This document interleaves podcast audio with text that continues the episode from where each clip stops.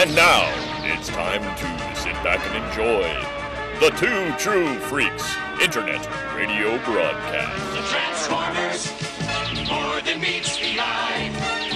Autobots wage their battle to destroy the evil forces of the Decepticons. The Transformers.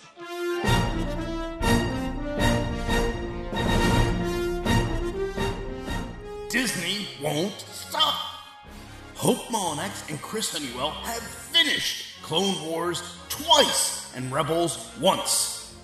Now they move on to Resistance and beyond. I'm Gene Gene, the MC Machine, and this is J Guys and Jedi. Hi everyone, welcome to a brand new episode of J Guys and Jedi, a weekly podcast covering every episode of Star Wars Resistance. In this episode, the Colossus visits a cas- Let's try that again. The Colossus visits a casino for some racing that will hopefully bring a big payday to the platform. But the owner's ships may not be so easy to, to, to defeat. Hope can't talk today. There will be protagonist plot armor. The aces finally get to do something, and the return of Swolacious Crumb. We're talking about Vox Vortex 5000 this week. How you doing, Chris? Hi, everybody. Now I'm Chris! Chris. I'm we are joined by he is the host of Star Wars in a Galaxy podcast, a Schmoedown super fan, and a wonderful, super amazing person. I love him. He's so great. Welcome to the show, Eli. Hello. Um, yeah, I'm very excited to be here. I'm excited to talk some Vox Vortex. Um, fun little episode we got right here. I'm very excited about this episode about that like you chose this episode because um going into this I, I remembered like as the series was r- running this was my least favorite episode of resistance and i was just like i just and so when you picked this i was like oh my god you chose this episode and I chose I- this episode. and i was so excited that you chose this because I, I really um and, and spoilers i actually really enjoyed it this time around. Like now that i know how the show ends and how the season ends and what happened with the show like i've been really trying to look at season two more in a vacuum than as an overall arc. So like in a vacuum this is a great episode and I, I really had a really good time watching it this time around. But i was just very excited that you chose this. Yeah, it's it's a, it's a fun little episode. Um, there I was we were talking earlier um, before the recording started, and Chris was said to me that he liked this re- uh, this episode for a very specific reason, and I agree with that. There are some very specific things in this episode that make it all the more better and all the more interesting as a story. hmm Well, if someone has never heard of Star Wars in a Galaxy podcast, what is it? Uh, yeah, absolutely. Uh, Star Wars in a Galaxy is a podcast I started with my best friend Jacob. Uh, this was shortly the, before the pandemic, January 2020. Um, and we decided uh, we're both uh, super um, hardcore fans of Star Wars. We've seen all the movies, of course, and watched all the shows. Um, and we uh, have read some of the books and all that kind of stuff. Um, I'm getting more and more into the comics these days. Uh, but we decided we're going to go through every visual um, like kind of moving picture Star Wars thing. Um, so we started with Knights of the Old Republic. We went down uh, to uh, some of the prequel films, and now we're doing our crazy dive into the Clone Wars, and we're just going through all of them. Canon, How legend. fun. It took us like four years to get through Clone Wars. Like that is the majority of our podcast. Yes, I understand that you were you did the smart thing, and you did one episode per one episode per episode. We are not doing that. We're doing it per arc because I we don't that's want actually way smarter. we don't want to do it forever in a day. Um, but yeah, no, we're gonna we're gonna put some Fallen Order in there. We're gonna put some Force Unleashed in there. Um, any movie, TV, or video game, uh, we're gonna put it in there. Um, and I'm even thinking of doing some fun things like throwing the holiday special in, uh, just for kicks. Um, but uh, yeah, we have hijinks. Jacob and I don't agree on a lot of Star Wars things. There are movies that I like that he doesn't. There are movies that he likes that I don't. Um, we have very uh, interesting opinions about some things, um, and we just have a fun time. So, what is it that you love about Star Wars Resistance?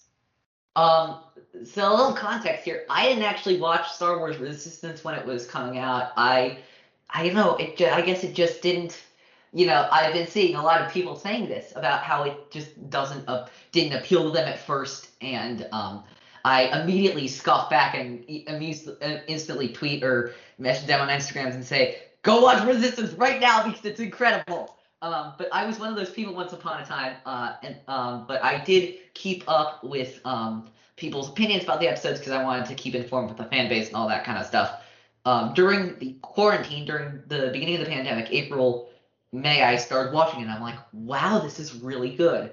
Um, I but back to what I really like. I guess one of the things I love is the sequel era is an era that I care a lot about, and I like the, you know, other than the movies, we don't get a ton of context into the era. We get a few books maybe, um, and some comics, but the era is so new, and Resistance is really our grounding and our sense of what getting what the environment of the sequel trilogy era is like and i feel like we kind of need that because you know the six hours of the sequel trilogy can only do so much Mm-hmm.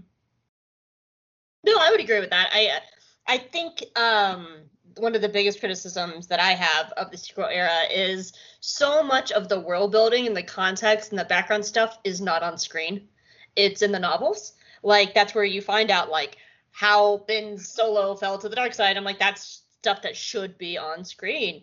And they, there's no really real explanation of where the First Order came from or why they're there. They're just kind of there. And It begs, and Force begs Awakens. the question: Why wasn't the story about Ben, how Ben Solo fell to the dark side? That would have been a great trilogy. So, like, I absolutely agree with you. I, I feel like um, Resistance is such a good context show because the first season is about how peace breaks down, and then second season is about on the run through the galaxy in war. And so, yeah, I absolutely agree with that. yeah Okay, I have to ask.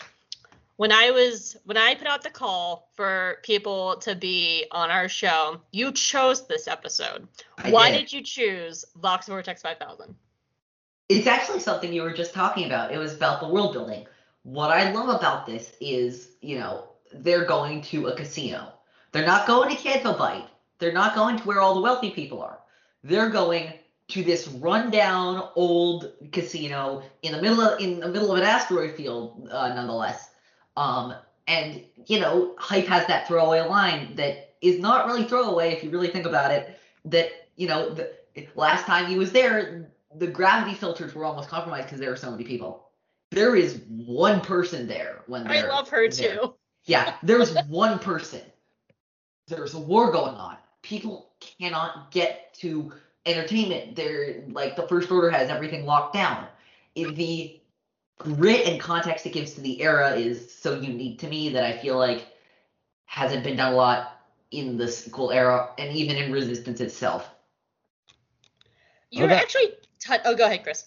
That one person there too did a lot of work because, like, the first thing I thought is like, okay, I'm thinking about like you never see a casino with no pe- people in it. It's got to be on hard luck, and then you see this one one old lady, you know, the old lady that's like based on like the old ladies you see at the slot machines in like Las Vegas and stuff. And you got to think, oh well, she's a local, and you're like, local of what? He's in the middle of a, so she must be like, maybe she's like a maid there, cleans up there or something, or probably lives on lives on there. And I was she like, she had to make the effort to go there. Yeah, eh, but there was a, you know, as soon as I started thinking about it, it just sort of started fitting into its own little pla- plausible story. That's what I love about the writing in these Filoni, these Filoni funny cartoons is, it's it's so good and, and it's so like low key. It's not hammering anything in, but I found myself like going like, what is that woman doing there? And then it made perfect sense in in a way.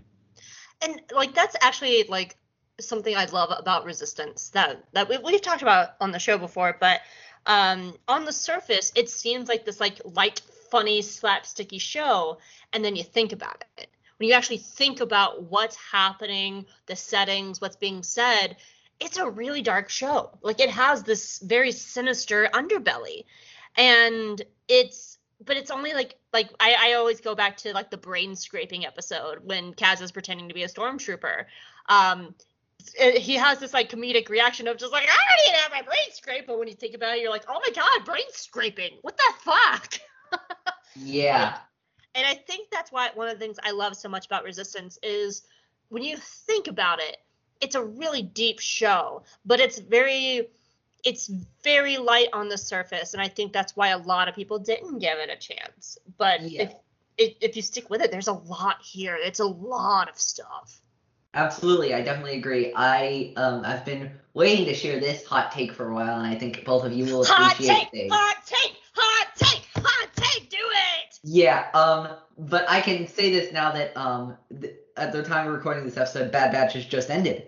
Um, I can definitively say, um, and I didn't think this was gonna change during Bad Batch, and it didn't. That Star Wars Resistance is my favorite season one of a Star Wars television show. Period. Oh, interesting. Absolutely, no doubt. Um, uh, yeah, Resistance for me, like, and the second season is fantastic as well. Um, but the slow burn of it all, you know where this is going. You know the First Order is about to take over.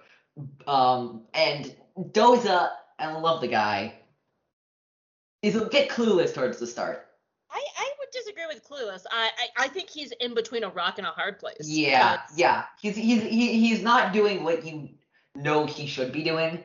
Um and it and you you have to see this constant tug of war between you know the the resistance friendly people on the base, you know, your Kazes, your Yeagers, um and your and the first order constantly just tightening their grip. And as Leia says in New Hope, you know, the more they tighten their grip, the more that things are going to slip through their fingers.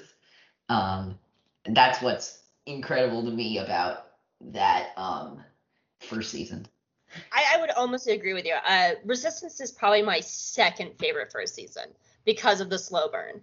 Um, I'm I'm my hot take is I will argue with anybody that Rebels first season is the best of the four seasons. I am a Jacob sucker will agree with you in two seconds. I I just I think it's an absolute stellar first season, and it's my favorite of the four seasons. I think they do hit a peak with Twilight of the Apprentice, but that first season on Lothal, there is so much. I'm a little biased because my Grande boyfriend's only in season one, and I'm just like, oh, give me my Grande boyfriend Right. always because I want to just like lick his little power Right. face, and I love him, and just like play with his like little ear thingies, and I just love him so Your much. your review isn't passing the the Beck what is it the Bechdel test? I don't. What the fuck is? no, it's not, because I will lick that man. That's he's all teeth and elbows, and he can get all up in this. Um, but uh, I I agree. I love season one of Resistance. I think it's so strong. Not Resistance. Well, Resistance too, but Rebels. I I think they're both so strong and definitely better than. I have feelings about Bad Batch, but we're not in that show yet, so. Yeah. I'd have to think about. I mean, are we counting the Mandalorian? Because the I Mandalorian count the was a- Mandalorian then. Oh, Um, actually, I- here's the other hot take for you. I think the Mandalorian may be my least favorite first of season. all of them. any of Oh, any wow. Star Wars. I'm not a high. I'm not very high on the first season of Mandalorian. The second season is fantastic, but the first season didn't do a lot for me. I have to think about that because I usually keep all the um, animation shows together and then separate animation from live action. But if we're talking TV shows, um, Resistance and, and Rebels definitely still outweigh Mandalorian to me. But I would have to really think They're all between Filoni Mandalorian. anyway. So Yeah, I would have to really Yeah. think about Mandalorian, Bad Batch, and Clone Wars. All it, it- when it all comes down to it, they all come down with the guy uh, with the cowboy hat. So yeah. Yeah, yeah. See, Oh. yeah, yeah. Well, are we ready to get into this episode? Yeah. I'm ready. All right. the Vox Vortex 5000 is the 30th episode of Star Wars Resistance. It aired on December 1st, 2019, and it was written by Gavin Hignight and directed by Stuart Lee. Some extra information for you. Frankie the Blue, who's a Hutt, um, is voiced by John DiMaggio. He is a legendary voice actor known for roles like Jake in Adventure Time, Bender in Futurama, and Manly Dan in Gravity Falls. That one was for you, Chris. Um, he also has done some Star Wars work too, being the vo- voice of Bosch in Freemaker Adventures, and in the Tartakovsky Clone Wars, he was the voice of General Grievous. That's also for you too, Chris. You're welcome. Uh, I, any chance I can mention your gravy, honey, I will always take care of you. Uh, since Frankie needed to be to move around a lot in this episode, they personally designed a hover chair to become part of his design, and it has a built-in Gorg bowl, much like Jabba's throne room aquarium. But instead of eating the little Gorg inside, Frankie just drinks the water from the aquarium with his hose, and I was oh, like, I "Is thought he a was smoking Like or something. Yeah, I thought he was smoking. Yeah, I was just drinking because I thought that too. I was like, I was waiting for smoke rings, and I was like, is he just drinking hookah water? and then I found this, and I was like, oh, that's somehow worse. Hmm. We'll get into Frankie and why I love his character so much later, Oh. but yeah. well, Yeah. Gor- Yoda Love that us about how he loves his propensity for Gorg juice. Mm mm, Gorg juice. Just ugh. Um. Anyway, Frankie Ugh. was also originally supposed to wear a hat in the design, but it was changed to a Lando-like tiny cake, cape, cake, cake is a lie, a tiny cape during the design phase to help distinguish the easygoing Frankie from the other Hutts. He was given a more friendly face. His he has a turned up nose, and as per the script, he is blue. The race circuit for the Vox Vortex is actually the same layout as a real world F1 racetrack. And finally, this one made me laugh. Frankie was originally supposed to be named Janky. Please don't ever name a Star Wars character Janky. No. But then No. Um, and according to Lucasfilm story group Pablo Hidalgo, there is a reason behind his full name. And Pablo Hidalgo said, the idea that he's trying to differentiate himself from the common perception of Hutts as criminals is behind the rebranding of why he's Frankie the Blue, rather than Frankie the Hutt. And Hidalgo tells StarWars.com why he chose the word blue, though, that is unknown. Uh, rebranding yourself away from being a criminal by running a casino might not be the best way of uh, doing that. It, I definitely- It, wasn't a grand leap away from where he was. It was just like a few steps. Yeah, I, just uh, I have yeah. notes about it, but I definitely have a lot of Freemaker feelings about this episode. Um, okay, Eli, here is your complimentary spray bottle. There you go. You just take that. Here you go. Enjoy. Yeah. Okay. Cool. Um, and so that is for this guy, Oh. Our third podcaster. This this is Yoda, Oh. and if he gets to be a little bit too much, you just spray him like this. Ah. yeah, it's just like just like Yoda, I'm such a big fan. Oh, yes. Yoda, Yoda's eyes are bad. Is that mom? No, it's not. Mom. Oh, She will sit in your lap. Beware. Lap? No. A lap for Yoda? No laps. This is a guest. Be nice. Hi, Yoda. Hi. This is Eli. He's our guest this week. Mm. You should know that I always look at the floor when I as if Yoda's actually. Any guess here? yes. Look at the top of Yoda's head, yes. They just- yeah. Um. But yeah, Eli's a big fan of yours. Isn't that nice? Every, everybody big fan of Yoda. Almost. Everyone's bigger than Yoda.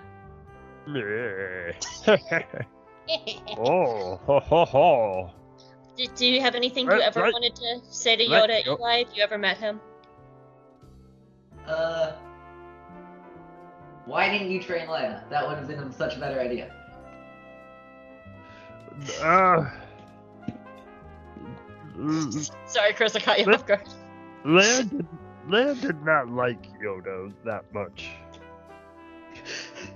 It's odd. He- I said, Yoda's your friend. She, she said, creepy Yoda is. There's a reason we give you a spray Yoda's bottle, not Eli. creepy. Yoda's not creepy at all. There's a reason we give you a spray bottle. Could have trained. I'm trying to use it. Just go. psst, psst. There you go. There There, you you go. Uh, you, I, I was doing it before and he wasn't reacting, and I was a little scared. Guest- You might be the- actually the first guest to actually spray Yoda in the face. Do it again. Yeah. Yoda's been sprayed in the face many times. Many times. Yo. Anyway, I have a I don't think you want to hear about that. No, no. Here, you can hit him again. Go ahead. Want to hear about that, you say? No. Um, hey Yoda, be quiet for a second. Hit him now, Eli. Hit him now. This is a fun game. I like this game. anyway, I have a question for you, my friend. That was a very. oh, Yoda? laugh. I'm just Yoda? kidding. You call Yoda your friend, you do. Yes, okay. You That was a very evil laugh that just came out of me. Slightly scared me a little bit. Anyway, so Yoda, I know that you're in your your yearly moistening right now. You, how moist are you? Very, very moist. Moist, very moist. Oh, very moist. moist. Are you are you moister than a hutt right now? Yeah, hutts. Uh, yes. Um, uh, hutts come from dry environment.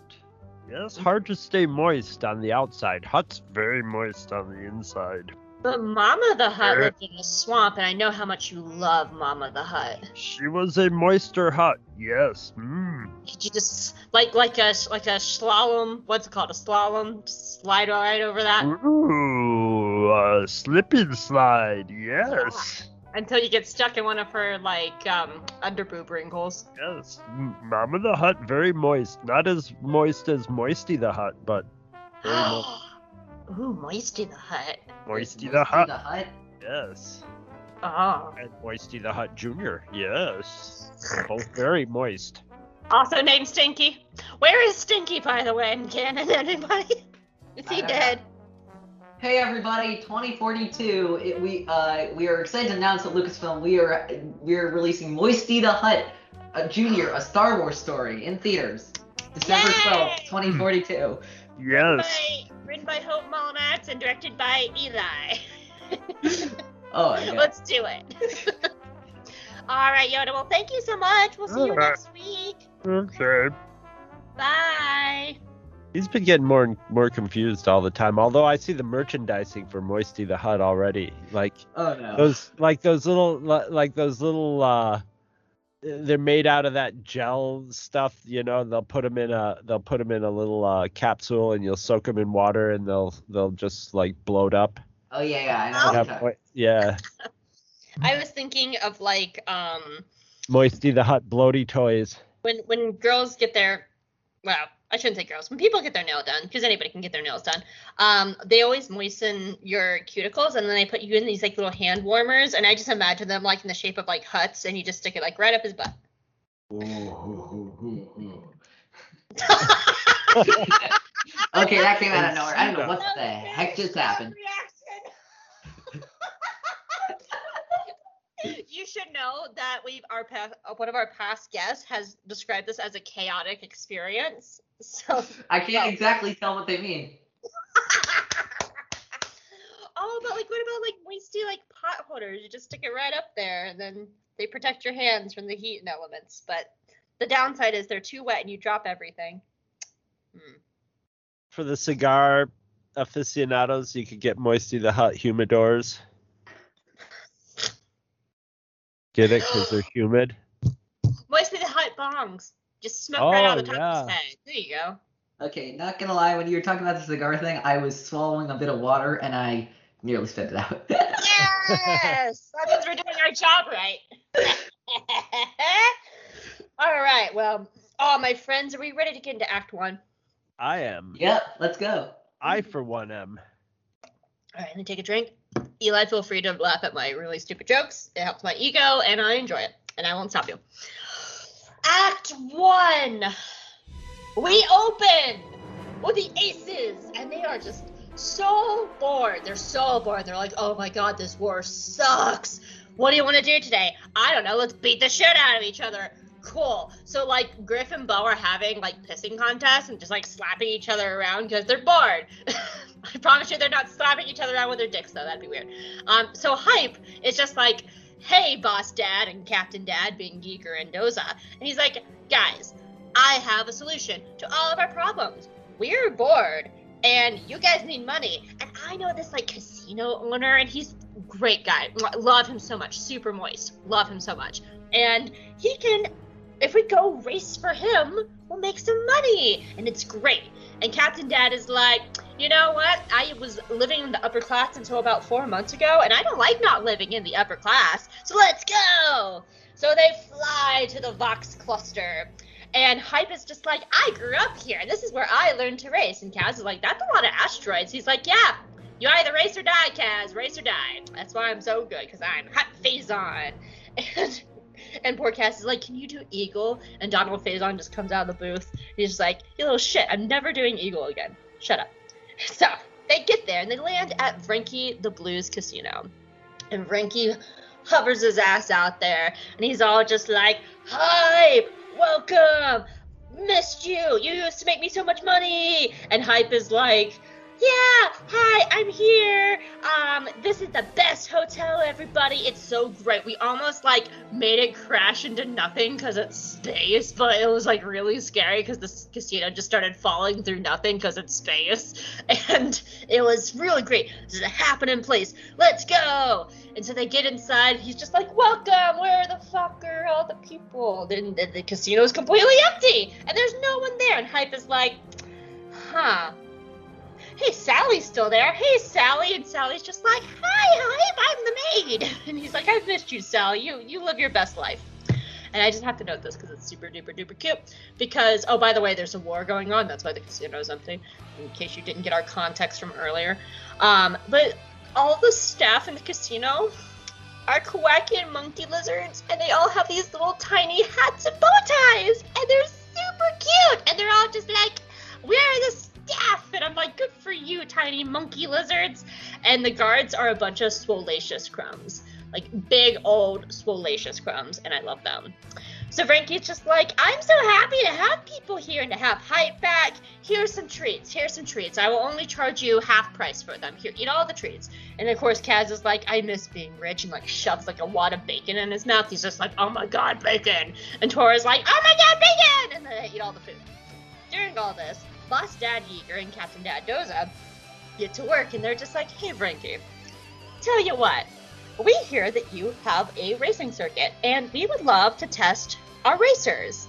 And Frankie's like, oh, really? Well, let me show you my my racers. They're very, very good. So they all go to the window, and there's these like really, really cool racers out there, and they're zipping around and flying around, and one crashes into an asteroid, and it's great. And they're all like, oh shit. So Frankie is like, I'll tell you what, Hype was my best racer, and you took him from me. So how about Hype race, and if he loses, he comes back and works for me. And if but if Hype wins, I'm gonna give you some money. And if you lose, Hype stays here. And so they're all like, well, we're here anyway. So it's off to the races. And Hype goes outside. He's all like, all right, let's go. And during all this, Neeku discovers gambling. Into back One. Excuse me. That's an act right there. Yes, it is. All right, Eli, you are our guest. You start. What did you think of Act One? I I loved a lot of stuff about Act One. Act One uh, does a lot of that cool world building that you were talking about. Um, you know, I there's that line at the beginning of the Last Jedi crawl, the First Order reigns. Uh, you can really see that here. Nobody's going to casinos, uh, like I said before. Um, they they say it in the episode themselves. Ever since the war broke out, it's been rather quiet around here. All the rich folk fled to Canto Bight. To which at, at which point I asked myself, "How's it going for them, Frankie? I heard about an incident with some fathiers and s- and some like I don't even know. It might have been distorted, but like I heard something about a code breaker. Yeah. Um that that that's one of the things I love. I also love, by the way, the the the Okay, here's what I was gonna talk about earlier about Frankie. Does anybody else think that Frankie is trying so hard to be like Jabba, but just failing? I I have mixed feelings about Frankie. Only okay. So let me answer your question. Um, yes or no? I feel like he's a mix between Jabba, but also Graballa the Hutt from Freemakers. Have you ever seen Have you ever seen Freemaker Adventures? I tried to get into. Oh dear. Okay, that happened. Never mind. Uh, sorry. Okay, I I, I tried to get into Freemaker. I don't think I've seen the full series now.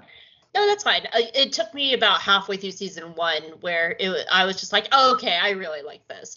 Um, but Graballa the Hutt is all he wants to do is open his beach resort. That's all he does. He doesn't want to be a, a Hutt cartel person. He just wants to open a beach resort and like retire. And I'm like, yeah. And so like Frankie reminds me a lot of Graballa actually in a lot of ways. And Freemakers was running at the same time as both Rebels and Resistance. So when Resistance was in development, Freemakers was running. So like a lot of I remember talking to like several fans during the show's running, and they were like, "Is it Graballa? Are they bringing Graballa into canon?" And of course, it's Frankie. But like, I think they did take a lot of nods because he really does remind me in a lot of ways of Graballa from Freemakers, and I, I do have to think that they took a little bit of uh, a little nod towards him because he's very similar in, in a lot of ways.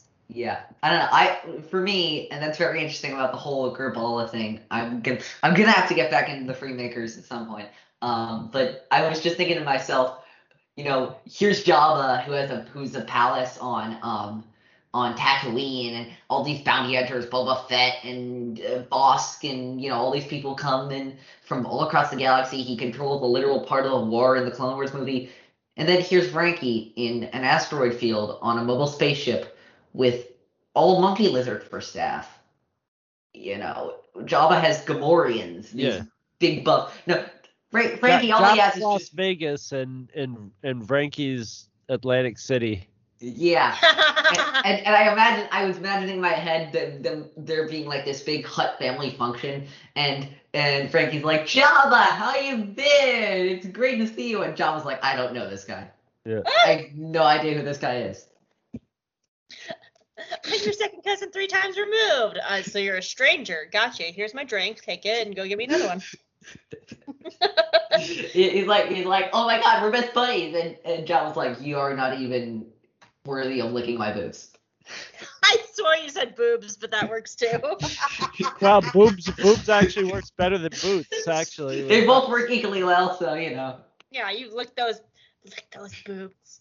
well, what what do you think um of Ranky Chris?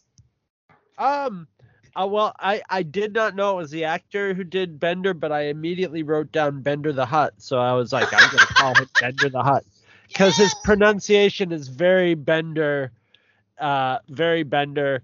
It's uh, like I I looked at him as just as um. Now why am I um spacing on his name from Clone Wars? Oh um oh oh fuck um uh, uh Capote the Hutt. What's his Yes, Oh, yes. Ziro. Ziro. Ziro. One of the Yes. most annoying characters I've ever had to put up Right. with for three We'll fight you. Ziro being like just the hot version version of Truman Capote. This guy is just like the the hutt version of right down to the accent of like kind of an outskirts of New York, New Jersey type lower level mafia wannabe guy, you know. Hey, how's it going? You know? Like And- is the cousin is a cousin of Al Capone. Yeah, yeah. That it's he's. I mean, it, he's very he's very sort of he's like one of those characters that's very set in our world. You know, he's based off stuff in our world. So it's a it's it's a little like you like early on that stuff was a little goofy and now it's been just like absorbed into Star Wars where I don't think twice about it and enjoy it. Um but yeah, I just I I just thought he was a good like he everything about the whole setup. And they and they didn't do it like have his his casino wasn't dirty it was well kept up and stuff. It was just like you could tell it was smaller and didn't have as many fa- you know fancy touches. It was just sort of there you know just sort of the the the bottom level of opulence you could you could afford Yeah, and like he doesn't like like ja- Jabba has all of these like that of course bounty hunters working for him and like the the those very scantily clad dancers and all that stuff. Where's you know he doesn't have any of that. He's just Yeah. He I ju- I imagine he might like, have been on his way to that and screwed up and that's why they gave him the casino in the asteroid field you yeah. know. he, he might have been he might have been a fuck up By the way, let's the, just cas- okay. Go ahead. Oh, the the casino reminded me a lot of the early Star Wars Marvel comics. They had a, a space casino called the Wheel that that was slightly visually more it was bigger. It was a larger type of thing, but uh had the same sort of like space neon hanging on it as this one did. What were you about to say, Eli? Oh yeah. So I was gonna I was gonna say one of my favorite parts, and Empire is gonna be a controversial thing. Empire is um not one of my probably top five Star Wars movies, but one of my favorite parts of that movie is the asteroid field sequence and I feel like um, Star Wars just in general should have more asteroid field sequences because they have this spirit of adventure that I don't feel like a lot of things can evoke the same way. And I'm like, wait, so there's racing in an asteroid field. What could be better than that? It's adventure, it's chaos.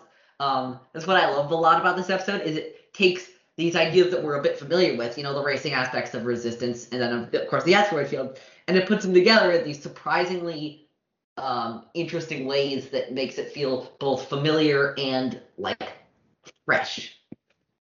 Just to uh, throw an extra like little nod because I do love the show so much, and I've already talked about it already in this episode. The wheel, Chris, is actually the home base of Freemaker Adventures. It takes place on the wheel. Oh, interesting. Yeah. So um, they they brought it into um, and of course Freemakers isn't canon, but uh, that is where the series starts off is on the wheel. So and they did it they did base it on the Marvel comic. So Uh, I'm gonna have to watch it to see if there's any characters from that hanging around in the background or like Crimson Jack. Crimson Jack the pirate.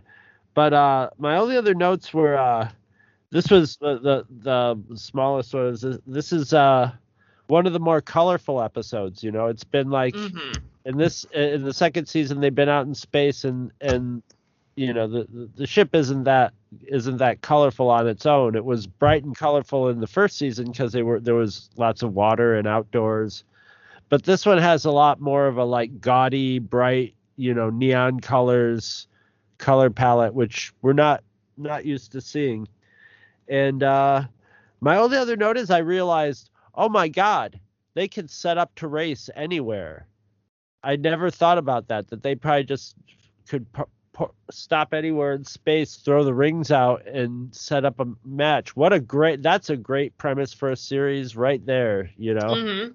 I just never realized that. that I never thought of that. That they could just like go from system to system, one step ahead of the First Order, racing. You know, being sort of like a, a you know rogue race, you know, racing league or something like that. That's And a then- really cool. Oh, go ahead. And then okay, go ahead. Sorry. no, you go. Uh, and then every four or five episodes, they crash down to the planet, and we get to see a new atmosphere or something like that. Yeah, yeah, yeah.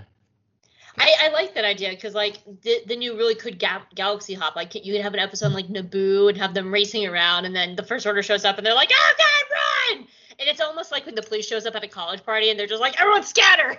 Well those rings float in atmosphere too so they could go to they could always go to new planet they could go to the planets and so you could have them like finding the most rugged terrain on the planet and like okay set up the rings and put up a course you know so yeah. I also like the idea of that in terms of like galaxy building and like because at least for me, sometimes the eras feel a little bit distant from each other, but I'd love to see them go from Naboo to Pasaana to Boravio to you know any of the other worlds that we see just all at once to to like really get the feel that this is a connected galaxy a little bit. yeah. Yeah. See see how Naboo has progressed in the last you know 30 years. I am a sucker because it's my favorite planet of Star Wars. But one of the like the things I really missed in the sequel series was Coruscant. Like I love Coruscant. It's just it's my favorite planet, and I would love to see them like show up to Coruscant. Can you imagine Yeah. like them having to go down a ship portal like just a thousand levels before they have to like go through like thirteen thirteen, weave through like eh, things and go up another ship portal for a race? Like oh, I would just oh, it would be so good. I'm not a huge fan of Duel of the Fates, um, Colin Trevorrow's draft of nine in general, but I will say the gritty look of Coruscant in that Mhm. was really interesting. Mhm. I, I'm not sure if I would have wanted that in nine, but I do know that I would have would like like if that was explored at all, um, like the a first order controlled Coruscant. I'm down. I'm down. I always felt like it was just the natural place to go too, because they blew up Hosnian Prime, which was the government. So the only other place to go would be back to the old government, like what's going on there. And Yeah, um, there had to be a reason it was the old. It had to be like in some sort of central location or some. There had to be some reason that that Coruscant was the center of the, you know, sort of the center of the galaxy. Well, Chris, according to the star maps, it's a core world, Okay, well there you go. and all the driver, It's all the hyperspace. special. um, It's special because it's Hope's favorite, and I say so. I say so. It's the best planet. Well, those are all my notes. I um, got nothing else. I just have to know. I love the little clocky monkey lizards. I think they're so fucking cute. I love that they have tiny little hats. This is this is totally something that happens too as as uh as the as worlds like this exist longer in media characters like them start getting like dumb characters like Homer Simpson in the Simpsons gets dumber as time goes on but like animals and stuff get smarter as time goes on. And now the Kowakian monkey lizards are like oh they're smart enough to run a hotel but like in the Mandalorian we're seeing them get cooked up or was it no that no it no, was it was in, the uh, Mandalorian. it was. It was the Mandalorian. was Yeah. it First Was it? chapter. Yeah, on the Okay, Sith. what were they? Were they cooking up something in in Rogue One too? Um, their asses any. as their asses Yeah. as Scarif explodes.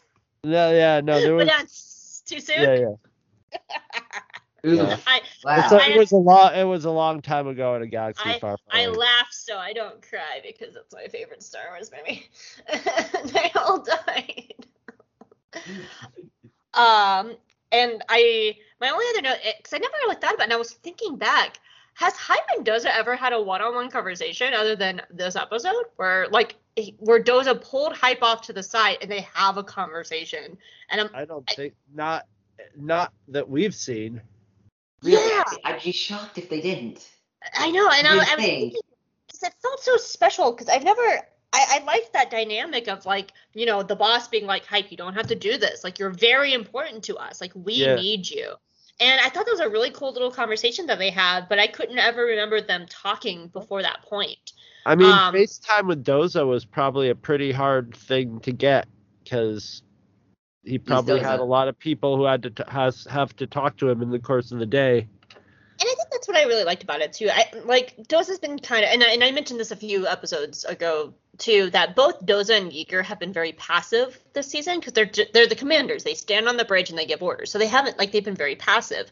So I think one of the things I liked so much about this episode is seeing Doza actively like like um well, what's the word? What's the word? Um Doing his job, no, uh, the, a- advocating. Advocating is the word I'm trying to like. Actively advocating for his aces and being like, you guys are worth something to me. You are important to me, not just to the Colossus, but to me too. And I I liked seeing him so active of like being there, being the person who talks to them, and also kind of betting their lives. Like, yeah, yeah, yeah. in a a there's a little moral there's a little moral dilemma in in there. It's it's a slight moral dilemma because like he- the the the aces aren't getting bet without their you know permission. They're not just like hey you know they don't have to go through with it, but yeah. Yeah. I was gonna Sketchy- say, sketchy still. uh, was which was I gonna go with here? Oh yeah. Um, you talked in the intro about the protagonist plot armor. Yep. And in, in a way, I almost think it makes this episode more interesting because you know that this episode could be called, and I know this is a this is a a controversial word for um, many in the Star Wars fandom, but a, the F word. yes, but like you know that this is a an episode more interested in character development than necessarily inventing the plot. I'm not using the word. Um, I Uh, will. It's filler. yeah, yeah, and and I love this episode. This is one of my five favorite episodes of the show. Anyway, but like the the interesting thing is, is right on my computer. Filler. All right, continue. Sorry. uh, you know, you know that nobody's gonna die, but you also think that you know you know that Frankie's not gonna budge easily. So you know that the rubber has to hit the road at some point, and you you're just wondering how are the, how is this gonna shake out, and how is this going to um, impact this. I also just had this stray thought. Um, you know, we know we don't see this a lot, but you know, there's still people living on the Colossus. Do you think any of them were like, wait, so to get us a little bit more, a few more credits, you're doing what? You're sacrificing our only defense force. they might not even know. Yeah, It might not true. be. It might not be something that people know beyond a certain rank level. Yeah, because if you think if they did, they'd be like, so you're sacrificing our only, you're potentially sacrificing our only defense force in a race where it's rigged against you. Then again, people are hungry. Probably getting hungry. Probably getting sick of eating. Uh, Manta rays. yes. Um, Eli, did you have any other notes for Act One? Uh, I don't think so. No. Chris, you good? I'm good. Act Two? Act two. Let's do this. We're off to the races! And it's a one on one race with Hype versus Frankie's pilot. And it's intense. It's tense as Hype is just like, phew! And he's just like going through the asteroid field and he's all like, ha ha ha, I'm Fazon, bitches! A, I'm very impressed with my Donald Faison just now. Anyway, but Frankie's Racer is really good too. And Hype is like, mm, you're good. I ha- I will actually be humble for a second and be like, you're almost as good as me. But as they approach the finish line, Hype looks like he's gonna win. But it turns out Frankie doesn't have a pilot. Uh-uh, no way, because Hype is actually racing a Transformer. Robots in disguise. And the Transformer wins! And it was Optimus Prime the whole time. The like two Transformers I know. And the aces are like, oh, well, that sucks. That's really shitty. Oh man, we're fighting Transformers now. And Hype comes back and he's like, What the hell, Frankie? You didn't tell me I was fighting like Optimus Prime. And Frankie's like, Well, anything can happen in a race. You know that. And there and Doza's like, I'm not gonna put up with this shit anymore. You cheated. We're not gonna put up with that, and we're just gonna go and take my racers and take Hype with us and leave. But when they try to leave, the Swolacious crumbs come out and they're like blocking their path and they're just like have their tiny little bow ties on with their big ass bodies and I laughed. And Kaz is like, ah, yeah, we don't want to mess with them because when we met Pirate Mom back in season one, uh, they almost killed me and Poe. So I'm not gonna go deal with them right now, guys. This is a very bad day.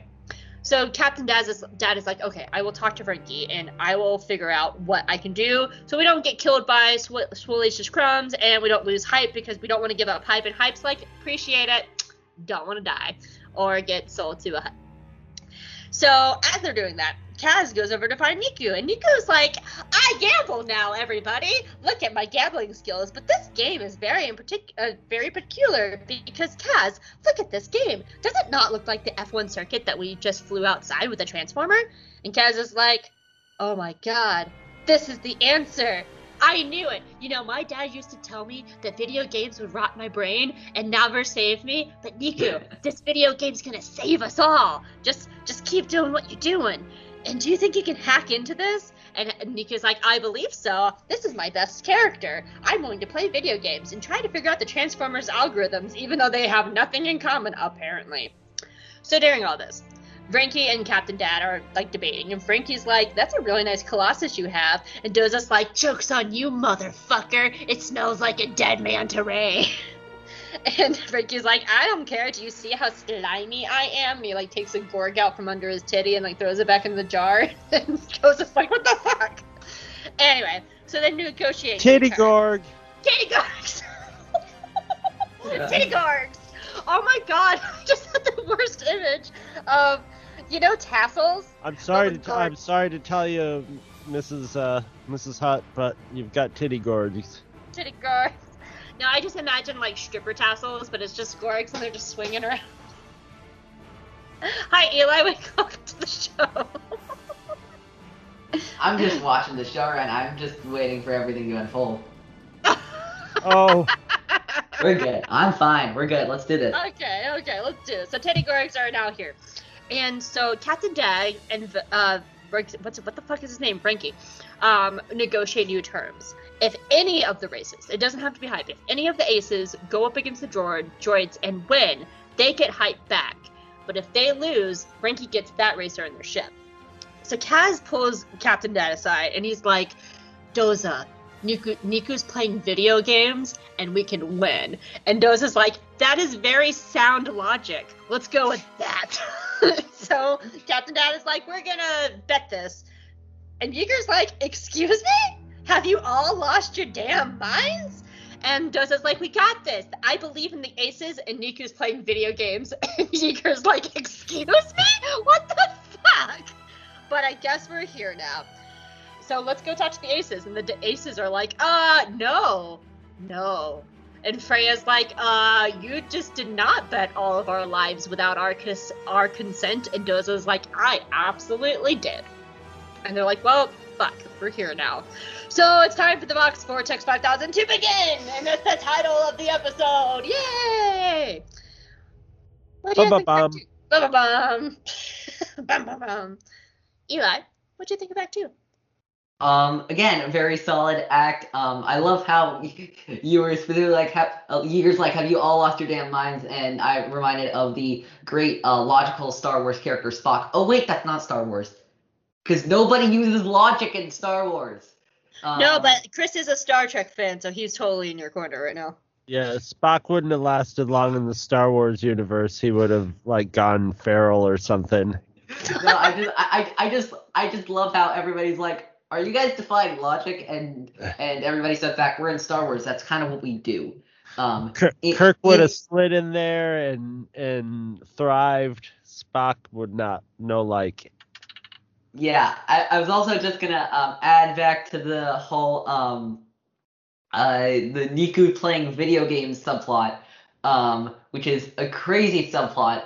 Um, but it had me thinking about um, did you catch the word they used in there? Let me see if I can. Um, the what have been modified till it's almost impossible to win? The algorithms, which reminds me of the Bad Batch arc of the Clone Wars which has the heavy use of that word algorithms in there. And I'm like, wow, this is such a Star Wars thing to do to make this unbeatable code that can't be beaten except for the power of sheer will in both cases. Um, That's really interesting. Um, because yeah, you're right. I, di- I didn't make that connection between this and like the Bad Batch arc of Clone Wars. That's a really good point. yeah, so I was just thinking to myself um, about like because I, I specifically heard Trench's um, voice in my head when he said the album, and I just heard him go The algorithm. the algorithm. But I, I like that point though because like it, it really is the algorithm versus sheer sheer will. And something like in the Bad Batch arc, um, they have Anakin there, and Anakin use can use the Force, and like he's the thing that's outside the algorithm. But here they don't have any Force users, so they have to cheat. And like that's actually one of my favorite parts of Act Three, where Kaz is like, "I'm not gonna win," and he just drives off course because why fucking not? Why not? Everyone not? else is cheating Nobody and else is it's following it's the his rules. sheer yeah. will. Like it's Yeah. the sheer will of him There's- just being like, well, there's no fuck sheriff here. Yeah, there's no cop. There's no crime. You know? And but that's really interesting. I didn't think of it that way. Yeah, I, I, I, I was literally, I was watching it last night. And I, I heard Trench's voice ringing in my head. And I'm like, something's wrong. I don't like Trench's voice ringing in my head. Um, uh, I, the algorithm cannot be incorrect. Um, yeah. Uh, I also liked. Um, oh yeah, another phenomenon I was going to talk about, and I want to credit. I feel like it was Andrew from Outer Rim Reads, um, the podcast that came up with this idea of, of Star Wars characters don't know they're in Star Wars. Um, uh, and, and, and Hype being so incredibly outraged when Frankie cheats, and he's like, "Dude, I'm a Hutt. Cheating is in my DNA." Like, I, and and when Cat at the end is like, "We're gonna cheat," and I'm, I'm like, "Finally, that's the only way you beat a Hutt. yeah. yeah, you cheat better than them. Yeah, You you cheat better than them." that's the that's the real game. Yeah, exactly. Yeah. Um. I also did you catch this one too? This is great. There's a when Hype uh is accosting um Frankie for cheating. Uh, he calls him slimy, and Frankie responds, "How dare you call me slimy?" I just wrote my notes, "How dare you call me slimy?" Says the Hutt. I, it's actually funny because one of my notes moist. is I love the ongoing joke that any when any of them touch him, they have to like when when, when uh Hype first hugs Frankie, Frankie hugs him, and when he steps back and see Hype like brushing himself off, like ugh. And then in this scene when Doza and Frankie shake on the deal, when Frankie moves away, you see Doza look at his hand and just like wipe it on his shirt. and I like that because it's it's not ever brought up like like you like there's no attention brought to it. It's just these little nice background Yeah. details, but they're really funny. I just love the look of like Doza being like, oh I touched it. Oh god, uh, let's smear this on the pants. on the pants now. so yeah, yeah, I, I somehow caught that in the background jokes. Yeah. Um, yeah, Chris, a little bit. what were some of your thoughts of Act Two? Well, that leads into one of my notes. Is at Oh, first there I was like, at, at first I thought, uh, uh, and I'm I'm pretty sure it was Doza who called uh, Frankie. Would he just called him Hutt? And I'm and, I'm, Ah. and at first I thought, is that kind of racist, and then or speciest or something, and then I'm like, no, it's just super condescending. It's like aliens coming But in. is like, it though? bow to me human you know yeah because he's just like hutt you know and and he's an ex-imperial so he might be a little snooty about stuff like that on the side you know but i noticed he he never called him by his name he only called him hutt and and it was very just like poo patooey and i and i just thought that was a nice nice little touch. Um the the the to, I have my one big note is in in this my thesis note, but I'll do my little ones. Is uh, to their benefit, Neeku never said "I'm in" with when he was hacking their their. But what I like is like taking it to the grown up and going, "We want to do a computer thing," and the grown ups going like, "Ah, that sounds stupid, but I don't know computer. You know computer. You kids can hack into mainframe, right? Do it, do it, just do it." Oh God. That's, That's the what I love about vibe like I the, got the off, off of weird. this. That's what I love about like the weird subplot because it's like, and, and I like that Freya pointed out. They're like, "You're putting our faith in Neeku playing a video game." They're like, "Yes, we are," and she's like, "Oh God, really? That's the plan?" Yeah. Like, And Yeah. did did anybody else sort of get the feeling that the, that his the his racing droids were basically maybe they got a hold of some old war surplus buzz droids from the you know from the old from the old Clone Wars and and souped them up more into racing vehicles because they had the same sort of head and then they had that same sort of insect way of like landing on top and messing with your you know except they weren't little but you know it's like they took their software and their basic design of like their head and stuff and just sort of incorporated it into a racer body so You know. I didn't, I didn't note this because Chris, I know you don't read the High Republic books, and I wasn't sure if Eli had. Um, but they actually remind me a lot of Marchion Ro's ship um, in the Star in the High Republic Adventures comics because in the first Rochambeaus? no Marchion Ro. oh i thought there was going to be some rochambeau going on Scissors. Wait, I can't say that. no, but um, in the High Republic Adventures comic, Marchion Ro's ship when it attacks a planet is a f- giant fucking spider, and so when I saw the like the legs come out, it really reminded me of that. And of course, Resistance was developed like well before Project Luminous was. Um, but it also reminded me in a lot of way of the hyena droids um, from Clone Wars, the ones Yep. that uh, like are flat, but when they land, they like kind of bend down and then they have like they kind of wobble back and forth and walk. yeah So it, yeah it- there were a couple of them at the beginning of uh the uh episode one when they first land on the droid ship just sort of they were everywhere in Clone Wars too. Yeah. yes yes There's that line from uh, Revenge of the Sith. I don't think that's uh, Hyenas. I think it's vultures. But there's there's General Grievous' ship. It's swarming with vulture droids. Yeah. Yeah. Crawling is the use is the word he used actually. I think. Mhm. Yeah. Okay. Huh. So my main note is this episode. This is what I've been. Th- this hope. This is what I've been talking about this whole time. This episode is like the prototype episode of what I thought this show was going to be, and I really would have loved it if it was like this. Just racing every week.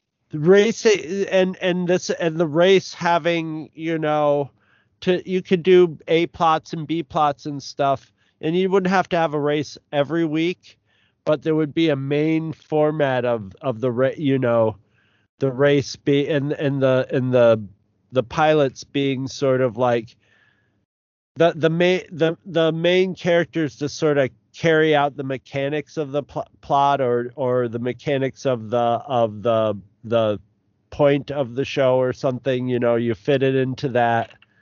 But like yeah i i always thought the show was going to be at its heart kind of a ra- of a, a a sports show a racing show and i'm not a fan of that sort of stuff but i thought it would have just worked here especially like it was a few episodes back where they had the whole sequence of all the aces scramble into their ships and i was like this would have been like a great beginning sequence at every every time they race, you know, just show the same stock sequence of them hopping into their ships, you know, and throwing their helmets on, you know. I mean, I don't blame you because it was promoted as such. Yeah, it definitely And- was. And uh yeah and and uh, i mean i don't regret it not being that but i could have very well and i would have really i would have really loved that. It would have been very uh it would have been formulaic but it would have been experimental in the in the context of star wars.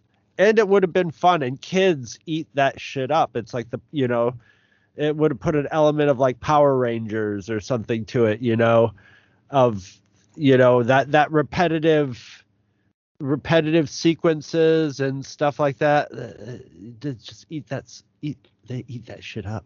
You kind of But are like. Oh, but then you just sprinkle in something different every time. Yeah, the- yeah, and you could do you could do side episodes where it's like an adventure on an you know with Poe somewhere or or or you know they have to go to but like yeah it would it would have just been it would have been fun uh, but then again I grew up on shows that like used to have the same format every episode you know the Dukes of Hazzard was one of them you know it was the same same thing see introductory scene city guys come in City guys up to no good. Oh, make it look like the Duke boys are doing something bad. Sheriff tries to get the Duke boys, doesn't get them, gets the city guys. The end. Daisy Duke, hi.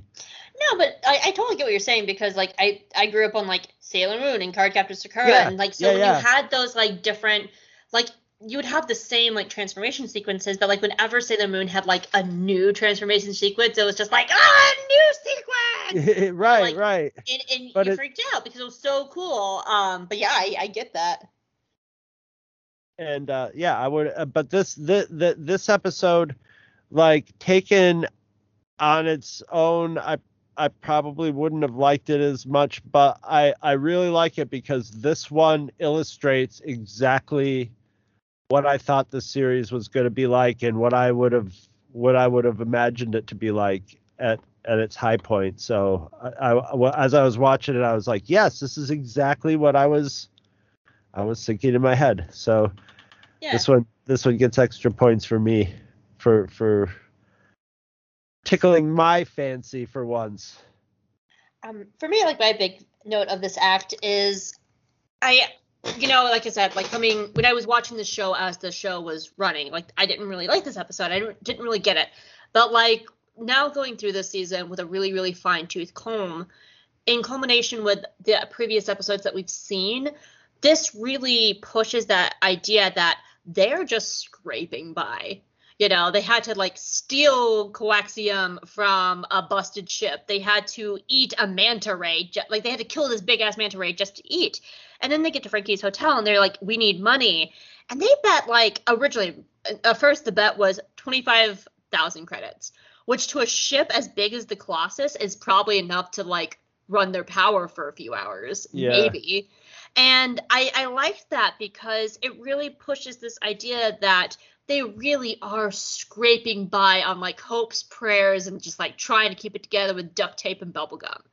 And it, it made me really appreciate this episode more because they're just trying to do whatever they can. And of course, Doza then, you know, negotiates 500,000 credits and they get that later, which is a lot better than 2,500 credits.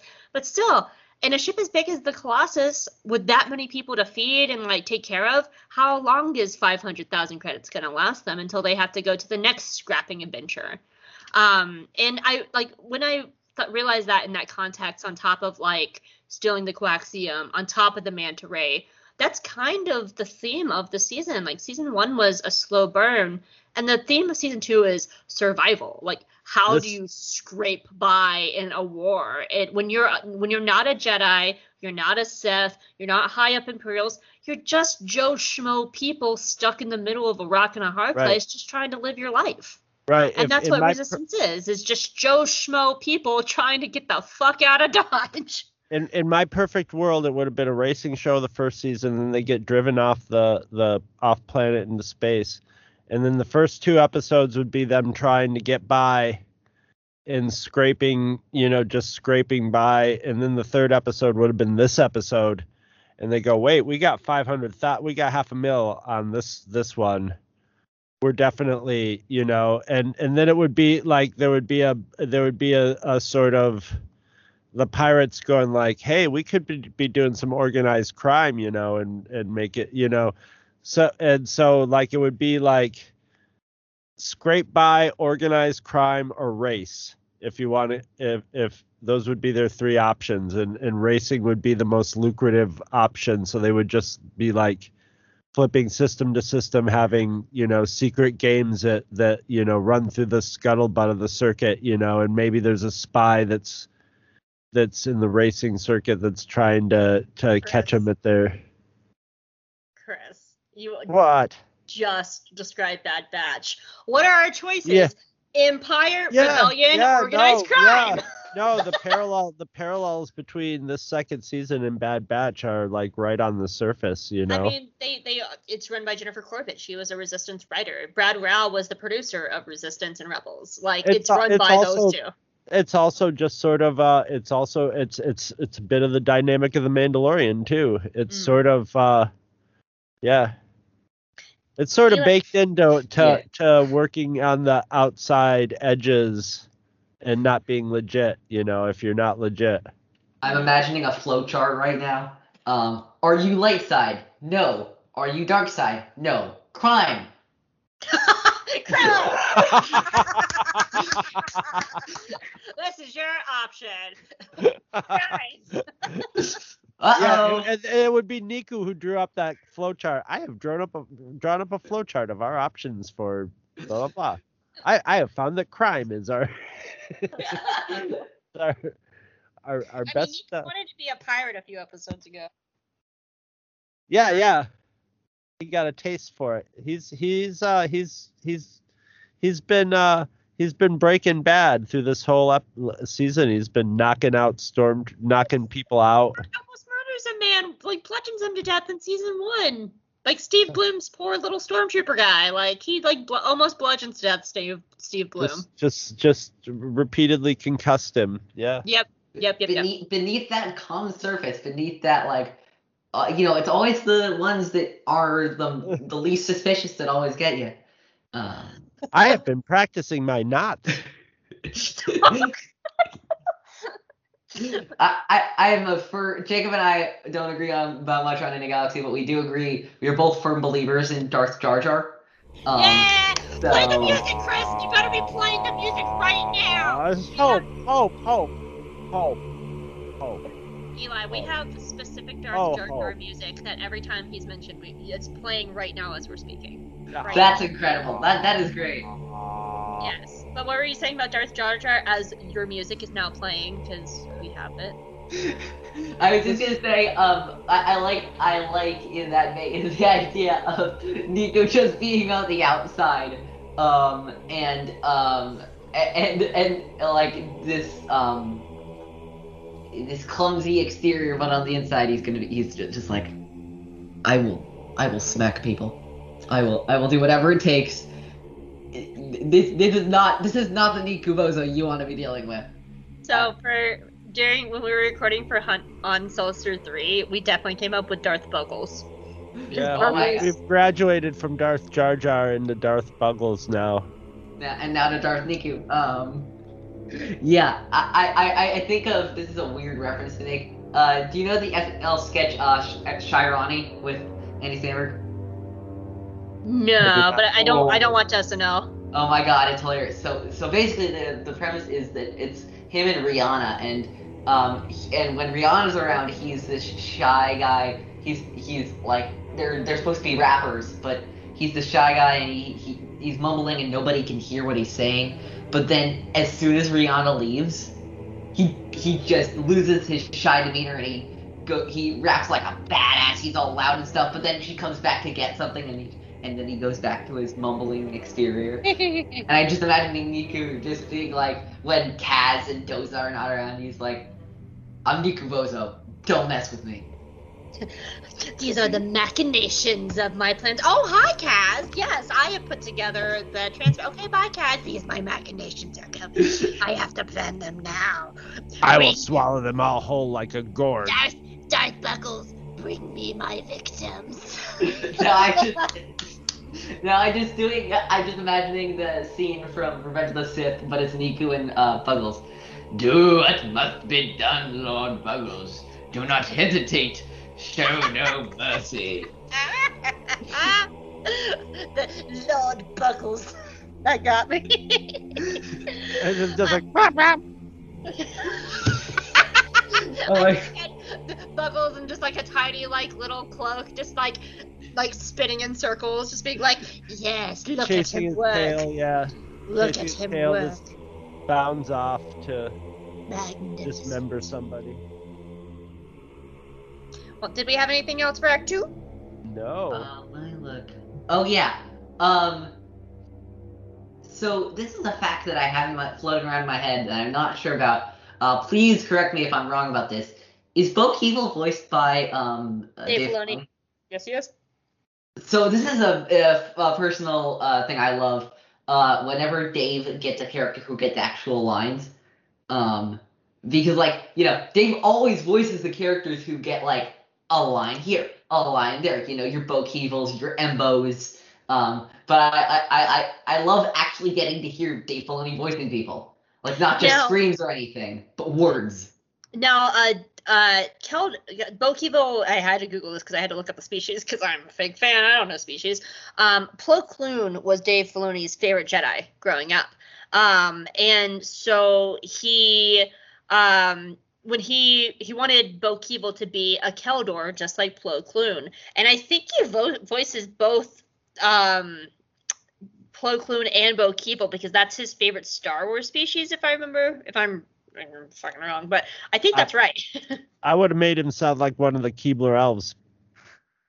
Actually, I, I know he voices Bo Keevil. Now that I think about it, I think Phil LaMarr voices Plo Koon. I think it's James Arnold Taylor. I think. It is James Arnold Taylor. You are 100% right because the moment you said that, I was like, yes, that is correct. yeah, that, but I, I like the idea because I remember. Do you remember that that behind the scenes story released a while ago for Mandalorian season two, where Katee Sackhoff, Yes, But tell it anyway. where Katee Sackhoff said that um that for the Luke Skywalker scene, uh, Dave told them it was Plo Koon, even though he had been dead for like 20 years by the time that episode rolled around. Oh, I'm thinking of another story. Um, I, I, I heard about a story where um, uh, uh, Dave Filoni was trying to figure out a way to save Plo Koon after he got shot down. And he was sitting with George Lucas, and he's like, "Yeah." And then Plo gets out of it, like he gets shot down, but then he gets out of his ship, and he's limping away. And George Lucas goes, "Yes." And then another ship crashes into him. I, I do remember that, and, and, and Dave's constantly just like, yeah. So Plo Koon survives, and George Lucas just shoots back. But what if he doesn't, though? He's- Don't don't don't fuck with me, Dave. Yeah. I, don't don't mess with what we're Yeah, playing.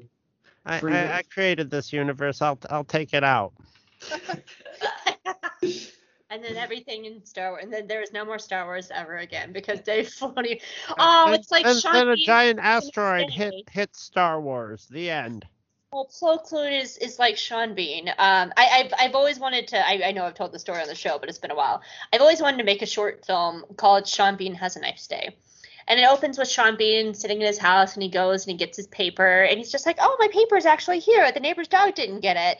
And he closes the door, and like the neighbor's house is on fire. And then he goes to like a grocery store, and he doesn't have to wait in line, and it's all nice. And as he's leaving the grocery store, he walks out the door, and then it gets robbed by like horrible people.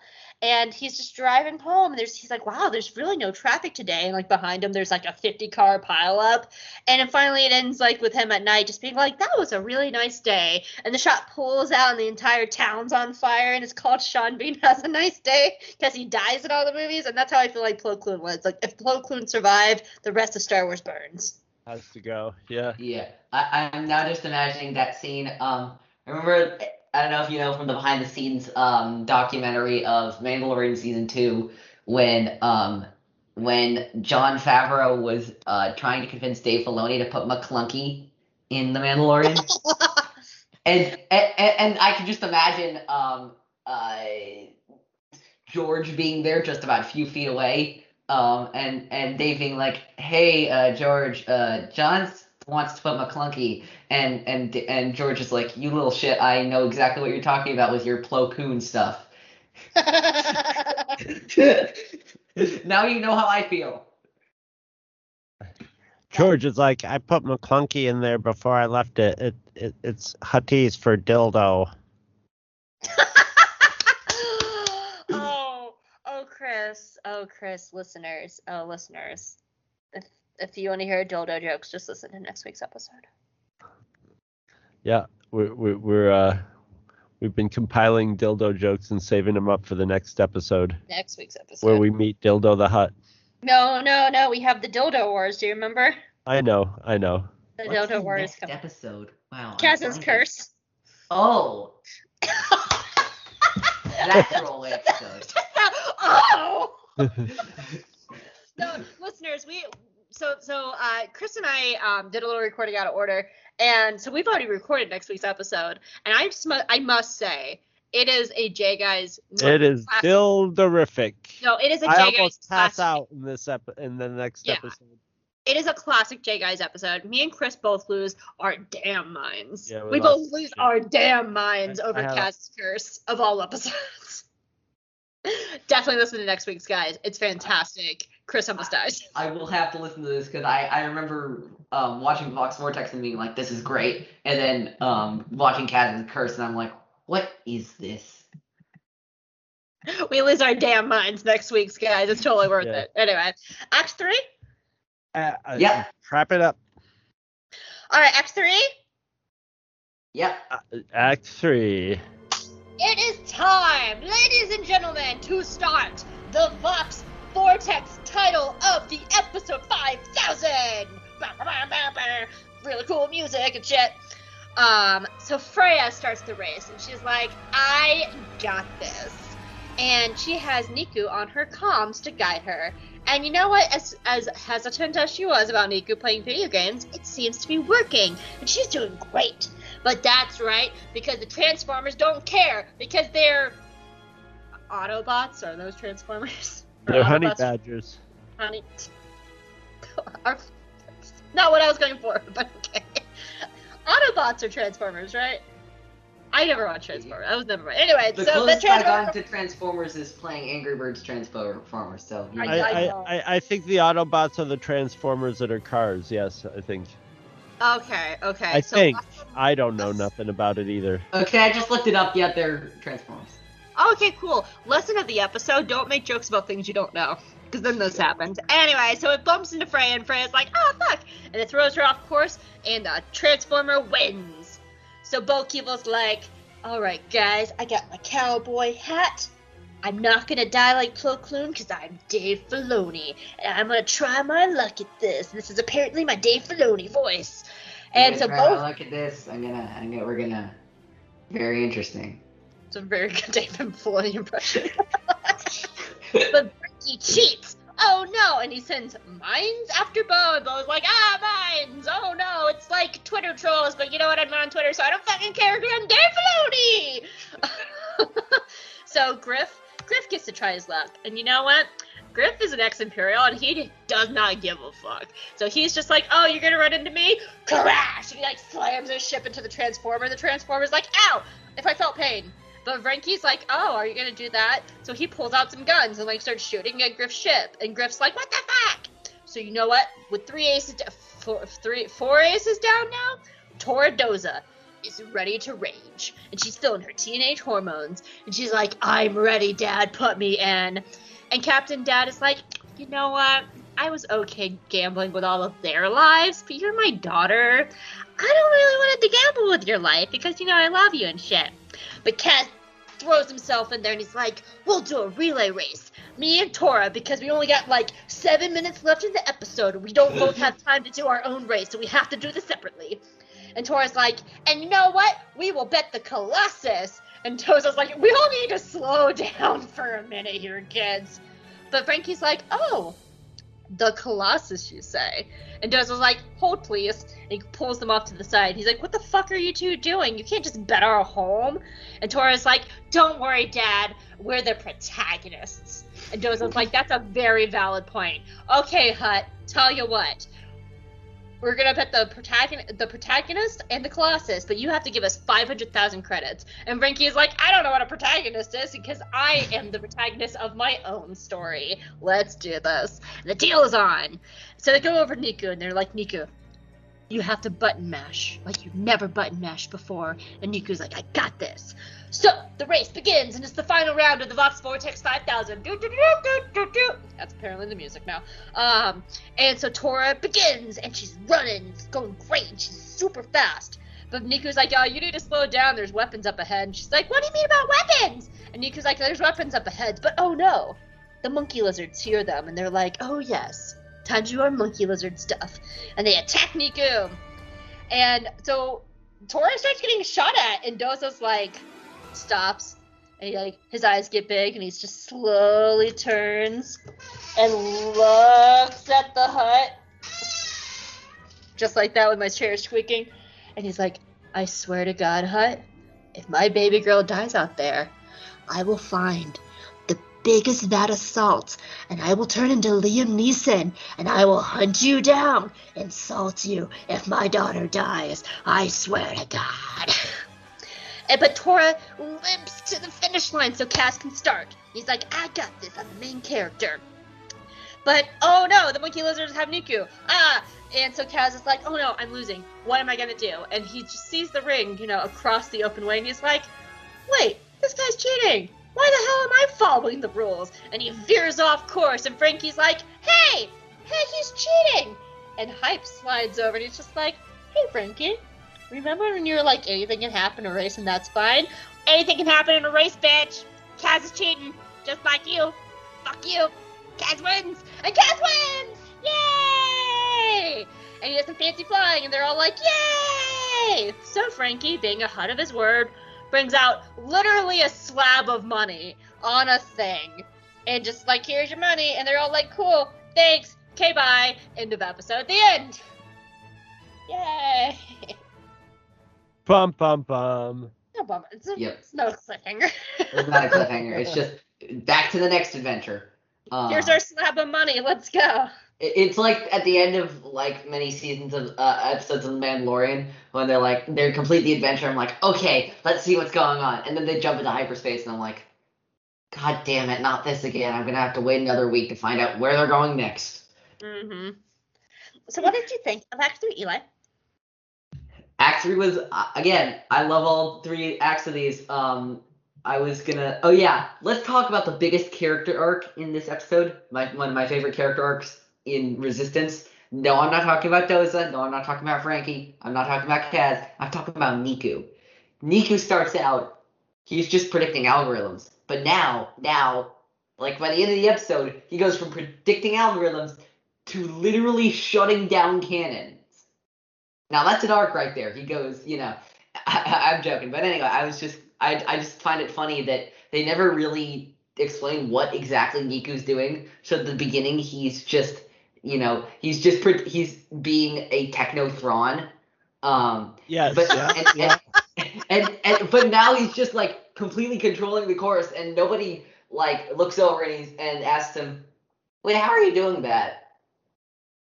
Because remember, they're just supposed to be like controlling the video game. They're not supposed to be like, I don't know. It was, it yeah, was he was just saying I could use the game to predict what they're gonna do and not to like actually like control them or stuff. If if that was the case, just turn them off. Just turn them. yeah, yeah. Turn their engines off.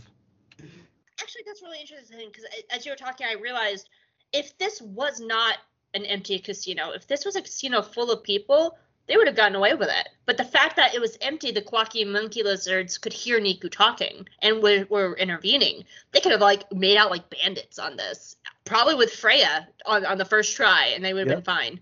Yeah. Um, that's a really good point. Yeah. Um, that's that's another thing I was thinking about is just like how does nobody notice Neeku just in the back? Because Neeku, I love that they put Neeku up to this because Neeku doesn't really have great volume control, so he Maybe just the- talks as loud as he feels like talking. Maybe people are just used to Kowakian monkey lizards just attacking people randomly, and they're just like, "Oh, they're at it again." They're the Chihuahuas of Star Wars. Yes. Yeah. Um. Look it up, people. Chihuahua actually is to have more dog attacks than pit bulls because pitties are really sweet puppies, and I love pitties. And chihuahuas are little assholes. Chi- they, they All of our should be- Chihuahua They cat should be called Chipwawas because they got chips on their shoulders. All of our uh, our listeners who have chihuahuas are just like, hope you bitch. This is my baby. Genetically, Chihuahuas also have more in common with rats than dogs, than their dog brothers, cousins, brother cousins. anyway, Um, continue, Eli. I was also just thinking about this. I was going over this um, note, and I, I, I was thinking, I was thinking about it, and, um, and I came up with a funny revelation. So when um, the cannons start firing at uh, Torra, Doza says to um, to Renki, "You said no weapons," and I just looked at my, I, I just looked at him and said, "Doza, he used weapons against Griff and Bo." And yeah, Why did you forget that? And then I thought, wait, remember what Doza said before? He uses weapons about Gri- uh, against Griff and Bo. That's you know that's not great, but who really cares? He uses weapons against my daughter. I'm gonna give him a piece of my mind. he goes into Molly Weasley with like the whole like, not my daughter, you bitch. Absolutely. I, it kind of hit He's a me. NIMBY. A what? NIMBY. Oh, what? Not in my backyard. Ah. Oh. It took me a second because um uh, the the short form of saying non-binary is NB, and I was like Oh, really confused for a second. yeah, that is. My mind went there as well, actually. confusing. Yeah, Eli's on my level. That would be a bit of a non sequitur, yes. Yeah, I was very confused. I was like, what? I, I, I, while we're talking about the aces, I it dawned on me. I was like, Yeager has a has a ship. Why is Yeager not racing? And then I remembered he was the one going, "You guys are out of your damn minds." Yeager won't race. no, Yeager, Yeager only races when it's convenient, which is season finales, and that's it. Right. it's the only time Yeager ra- pu- pulls out his Isn't there that one episode in the middle with his brother when he races? Or Oh, such a good episode. just remembering it? So it's only when the plot demands it. It's like Star Wars. Hyperspace moves at the speed of plot. Yeah. Yeah. So Did did you- Dagobah, apparently. That's true. Chris, what were some of your thoughts on uh, Act Three? Chris? Yes. Oh, there you are. Okay. Um, I I generally found this one a little like uh anticlimactic because you know you know they're gonna win, but uh, um, it's also good to see Neeku back in uh, hand-to-hand combat. So not only is he the hacker, but he's the fighter of the the the down and dirty fighter. You know, not the. And I wondered about that whole thing of uh, of you know no weapons, and then the Hutt starts using weapons. But I figured that was just a dirty trick because they agreed upon no weapons before the race, so they probably disabled the weapons on all their ships. And then so once he started using, because otherwise once he started shooting, why not the rest of them? They have they have guns, you know. We've seen them blasting people plenty of times. So, you know, otherwise. as Torra Doza has killed and she will kill again. yeah, yeah. Oh, yeah. So as soon as they start shooting at them, you know, all all bets are, are off on that rule. So you know they, and so I think that was that was the whole reason that you know. And then once he started shooting, there's no use also in arguing with him because there's no regulatory enforcement agency to um to to keep everything clean on the game. It's just what you can get away with. So Mhm. yeah. That actually Otherwise reminds me. Oh, go ahead. Sorry. Otherwise, they would have just started shooting right at the beginning. Go ahead, Eli. That actually, I was just thinking about this. Um, have either of you seen the Lego Movie? Yes. I love that Has- movie. Has anybody made the, the comparison of Torra and Princess Unikitty? Like, They're not that different. Oh my goodness. Just the yay, I'm so happy. I will murder you. Yeah. oh my god. when when they're floating down to the sea and she's just trying not to get angry, but then she just goes full rage mode. That is fantastic. Yes, And- I like this comparison.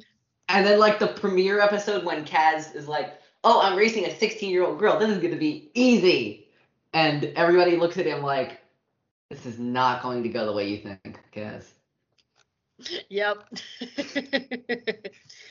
um, something that I really liked about Act Three um, is especially because like I always want more races, but having moments where each of the aces um, got to actually have a, their little individual moments. Like Freya's very cocky and she's like, "I got this" and stuff like that, and Bo's just like, "Oh shit."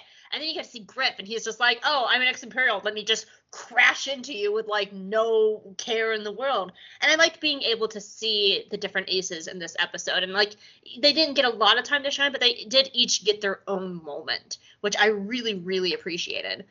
Um, and I love the little old lady in the final shot gets to win. She's just like, "I did it." I was just thinking about the your idea about all the um uh, aces having their moment, and I was thinking about Griff, and uh, and I just imagined Griff being like, "I'm Stephen Stanton. That's all you need to know about me." but I will say, I'm I am gonna address my one beef of this episode, and it's the same beef I had the first time I ha- I watched this episode.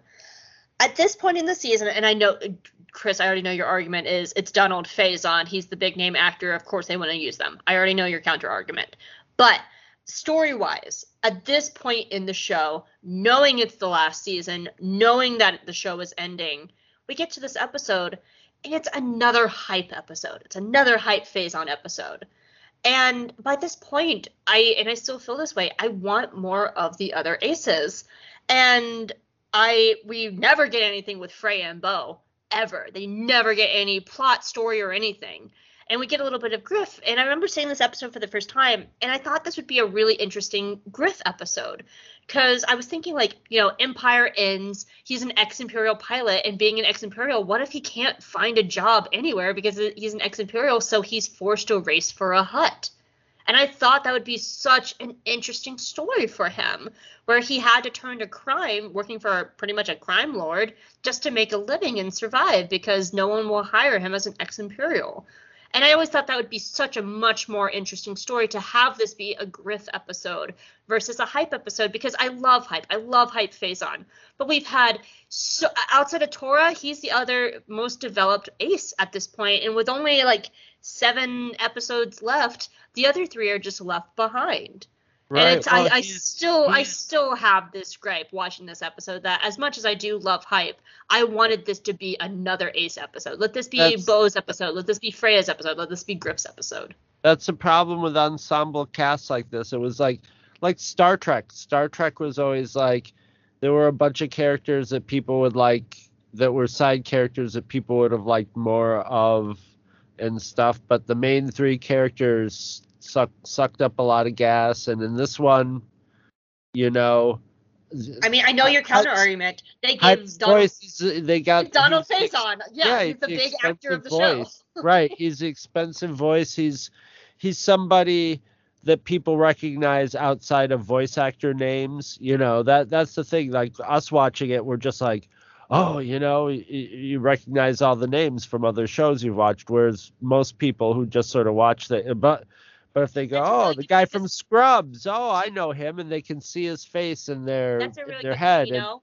I, here's here's why that's a really good point because just to date this episode today, and we were talking about it before we started recording. The Star Wars Visions trailer dropped today, and when they dropped the voice acting cast, um, Oh, do yeah. you, they all the big news cycles picked up on like Lucy Liu, Lima Sue, um, George Takei. They didn't Neil mention like yeah, they did not mention Christopher Sean is making his return to, to Star Wars. They you didn't know, mention. They didn't mention my favorite one, which is we're getting more Boba Fett by Temuera Morrison. Oh no, Because that you- that is that is being mentioned. Like, Yeah, okay, you- that is being because you- mentioned because it's Temuera. because you know why they know that we'll we'll find it out anyway we'll find that Yeah. all out we'll dig all that stuff up on the internet and that's part of the fun on it But but, Joe they know joe joe six pack ain't gonna pick that up he goes Yeah, he's not gonna know who oh i wonder Sean if he'll say oh my you know and it's you know and you're So, but yeah, I mean that's always been my my beef of this, 'cause- and I know the answer is it's Donald Faison. He probably is contracted to have so many like episodes and stuff, like, and he's the big name voice actor. But like a certain sto- amount of screen time probably a certain amount of lines and but stuff yeah they definitely do stuff like that story and character wise, I wanted this to be another Ace focus episode. I wanted this to be like Griff or Bo or Freya. Right. Because at this point in the show, I love hype, but I'm tired of hype. I wanted somebody else. Yeah. Um, So so Hope, I'm sorry, I gotta make the joke. So Good. Hope, are you saying you weren't hyped for this episode? I wasn't hyping hype for any of this hype stuff. Not at all. No. I, I- agree with you though. I I would have loved to see a Freya episode personally because I think you know we don't get a lot of stuff beyond surface level for me with Freya. Um, and I feel like it would only almost be offensive to get anything uh more than surface level on Bo because it's a Dave Filoni character, and I feel like that wouldn't be right. Yeah, hi- like the point of him doing it is usually you're not going to recognize his voice, or he's Yeah. just going to be on the edges of it, and that's the Like You know, Chopper. Nobody knew who voiced yeah. Chopper until the final episode of Rebels, and it was right, Dave right, Filoni. right. He stands in the background. He doesn't want- sound like Dave Filoni, and then you look at his voice up in the credits. Yeah, he's a human Easter egg. Mhm. he is a human Easter egg. But I, I just, I love, always loved the idea of just Griff not being able to find work as an ex-imperial and being forced to work for a Hutt. I always Well- was very charmed by that idea. Griff, Oh. Griff right on his surface when you look at him, he's just like every, and then you find out the details about it, you know, the rough details about his character. He's instantly, to me, was one of the more inter, like most it is like, Yeah. ooh, this guy's gonna be fun, you know. He's gonna be sort of the um, um, Zeb of the of this show, you know. You know, he maybe he'll be the guy who tosses people around, or the wrecker sort of character, or something like that. And he just never was developed at all beyond. Even just the basics, like Yeah. he's an ex-imperial. You know, he flies a fucking Tie fighter. So when the First Order shows up, what does he think in season one? Like he's the one I feel like has the most stakes in all this. Like, does he does he sympathize with him? Does he is he against them? Like, of course we know Eh. like later. uh, Of course we know later on like he left with Doza. He chose to defect with Doza. But like season one, like he was the leader of the red herrings of like, is he the actual spy because he's the Tie fighter of the group? You know, like Griff was has always like he's he's one of my favorite aces. I think he's so fascinating, but he has so much potential that they never tapped into because he, I feel like he would and we saw a little bit of that in the episode Live Fire where the aces are learning how to train together and um, Freya said something along the lines of like uh, Griff, I didn't realize that you cared so much about your fellow fighter pilots. I thought you were an Imperial. And he goes, Well, yeah, they didn't care, and that's why they lost the war. You know, it's it's lines like that that where Griff is so has so much potential to be a really fascinating character, and they just never used him. I I agree with that, and I also like the idea of you know remember that scene from The Believer, the chapter of Mandalorian, where Uh, um yeah, where uh Boba Fett is flying Slave One, and he sees Gideon's cruiser, and he signals down to Fennec, and he goes uh, something I forget the exact line, but Fennec, it's the Empire, they're back. What if we got a moment like that from Griff, where he sees you know not the Empire, but like the like you know I've heard a lot of people calling the First Order the Empire too, but like you know yeah, they're the alt right. So an an, an, an imperial esque force like the one he abandoned, and seeing you know the dead speak, as the Crawford S. Skywalker said, you know that seeing this this demon of his past that had haunted him is not really gone. Yeah. Yeah, I mean, I Griff has so much potential to be such a fascinating character, and it, it's it, that is one of the frustrating things where like the reason why I want a season three of Resistance so bad because there's still so much potential to tap into, and now that He's Trump- still fascinating. It's just he's undeveloped. we're having to we Yeah. as fans have to do the legwork for it He though. ca- yeah, yeah, he capture he's definitely captures the imagination, but like you just don't get anything. But he's still fascinating. I yeah, just, absolutely. I no, just, we need a Resistance season three for so many different. that's what I'm saying. If if if this had been like run an arc of like you know four three or four seasons, it would have been no problem. We would probably would have gotten en- enough development on everybody, and like you know, I mean, there was all this. There's so many loose ends in this show that that had you know seeds of of st- further storyline potential and you know, the two little kids and yeah, we, Indiana Lady India Yeah. Space Indiana Jones lady, you know. By the Yeah. way, one of the many reasons, one of the myriad of reasons we need a Resistance season three is that I never got to see Rey or Finn be animated in Resistance style, and I don't think that's okay. I yeah, so so what's it interesting? Do you, do you know the development time of Resistance and why it all played out the way it did? I think I I think I read something that like is that they were planning for more seasons, but The, it got the sh- canceled. we I'll, I'll just give it because I've talked about this many times on the show before, so I'll just give a really think, brief thing.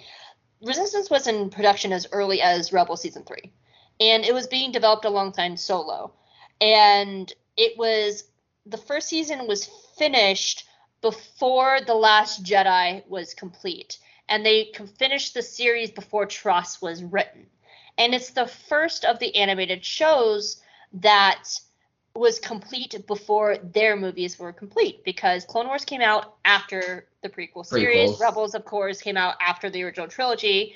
And Bad Batch is now in this timeline between the prequels and the original trilogy, which is already defined. And Mandalorian trilogy- is original trilogy based show, so Yeah. So Resistance didn't have that luxury. And that's why I feel like a season three could be really fascinating because now that the sequel trilogy is complete, they have a year to play with. They have Resist- stuff to work with. Yeah. Yeah, Yeah. and Resistance. Some of it not that good, but that that that's actually kind of Filoni's specialty But, too. but that's that's the thing too is that resistance has a year to work with between the end of the show to TROS and we know that Torra and kaz's ships were designed for TROS that they were scrapped out of Yeah. TROS but we know that there's designs for it and i think it's the book remembering uh, or oh what's the book it's the poe dameron book uh, Free there's Fall. a book free uh, no no uh, no no the other one where they're gathering people they got like Reborn. That's it. Thank you. Resistance Reborn is all about them gathering allies. So that could be a season three where they finally reconnect with Poe. They re- they meet Finn. They bring in Rey. They could have Rose, and it's them building their resistance and having the Colossus be an active part of that. And I think that there's so much there to be a really interesting season three now that the show's complete and they know the direction of it. Absolutely. And- I, okay, go ahead. Oh, go ahead. Oh, I was gonna just say, um, you know, I am. I would think also that R- Resistance season three might make some people, and I hesitate to use the word fix because I think that's a little harsh on Rise of Skywalker, which is a movie that, um, another hot take, I actually really adore. Um, oh, okay, cool. but uh but i um but i think you know the prequels weren't as well received and i've heard a lot of people saying that the mandalorian could have a uh could could fix some elements of the sequels um and i um but i do think it would be interesting for resistance season three to expand on some of the more befuddling aspects not just from rise of skywalker but from the sequel trilogy at large um Yeah. of which you know there are many Can you can you imagine Rey meeting Kel and Eila and Mika Grey, and what that dynamic would look like? well, Yep. yeah. I mean, like just that, that would just be so something so special for this show. all they re- all, all I really think they have to work on for the for the sequel trilogy is I think um may, maybe more of this I would like to know more of the story how the the first order started fill that in and basically fill in you know how Palpatine came back you know the behind the scenes on Palpatine and I think if they did that that would be that would satisfy me for like backstory in the sequel trilogies. You know that that Filoni could could fill in stuff with and make it very. You, he could have a lot of artistic license to. But w- if they're doing Resistance before the movies came out, they just had nothing to. Yeah. They, they they couldn't do anything, you know, that wasn't completely safe as far as a larger story. So they were kind of screwed in that aspect. And, Whereas whereas before they they've sort of had the stuff done before them, so they could really like know their it, boundaries. feed in.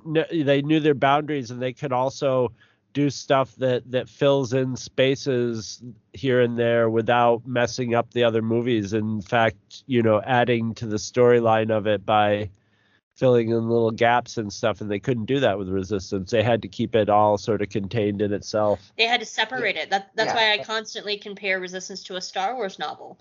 Um, because unlike the other ones that are functioning to change canon, this takes place in a pocket of the universe about a certain group of people who don't affect a canon at all, just like almost all Star Wars novels. Yep.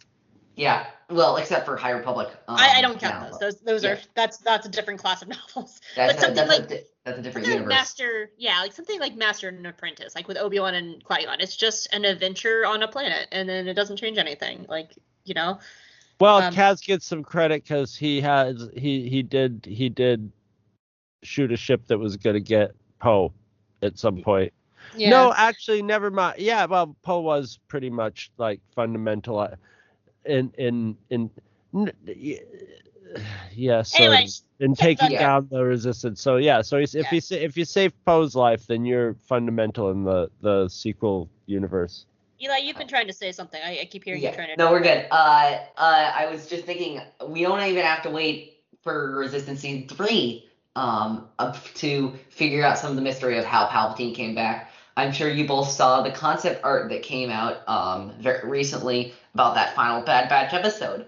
Um, Nope. about Oh, I'm gonna be looking that up right after. the show. Okay. Um, so in the episode guide for um, Camino Lost, there is a picture. There, there are the there's a picture of the assets they used for that final planet that Nala is transported to. Here we go. I'm not sure if these names will mean anything to either of you, but it but they it, but it's a facility on Mount Tantiss on the Oh, planet yeah, Wayland. You're talking to like the wrong people. Like we are not Legends people. I'm not much either. I actually have read very few Legend novels. It happened. It just so happens that the Thrawn trilogy was one of was one of them. I've like two out of three of those, and I fucking hate the Legends Thrawn. The Legends Thrawn trilogy is trash. I said it. Hot take. Ah, it's dated in the '90s, and except for Mara Gray, who is fantastic. It, Mara It- Gray, Mara Gray. See, I can't even get a fucking name right. I will say this: I do like a lot in that trilogy. It doesn't feel like Star Wars sometimes. Mm-mm. That's Um, Timothy Zahn's writing anyway. He's That's Yeah. why I stopped I- reading it. Yeah. I, it I will say I adore Thrawn 2017. That book is in. No, no, no. I love the new Thrawn stuff. I love it. Like, oh, oh, Thrawn, Thrawn Alliances is canonized cracked fan fiction, and it's one of my favorite Star Wars books ever written. I fucking love that book. because it gives me my Commander Keyman, and it's a it's a comedy. It's a comedy book. It, Nobody- actual Monty Python jokes with fucking Keyman and Rook. Like they do Monty Python bits. It is a comedy. I love that book. nobody credits treason with the genius that treason is. Treason is chef's kiss. Um, no, treason is trash. I'll fight you. anyway, you're saying. Uh, yeah. Um, about yeah. So, um, uh, for those of you who aren't aware about what Wayland is, Wayland is where um the Emperor had a storing house where he was doing what? Cloning.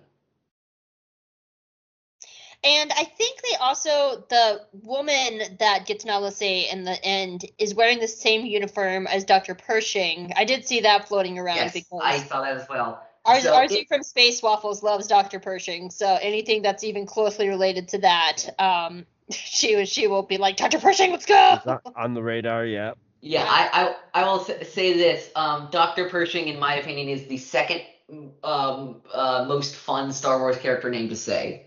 Um, uh, because doing anything in Werner Herzog's voice is just incredible. Dr. Pershing. Um, my personal favorite is my, one of my favorite Star Wars characters, Ochi of Bestoon. Um, because when you hear him for the first time, it's Lando freaking Calrissian. Uh, We were tailed by an old Sith hunter named Ochi of I've been wondering why Ochi is like one of your favorite characters because I know that's your like Twitter handle.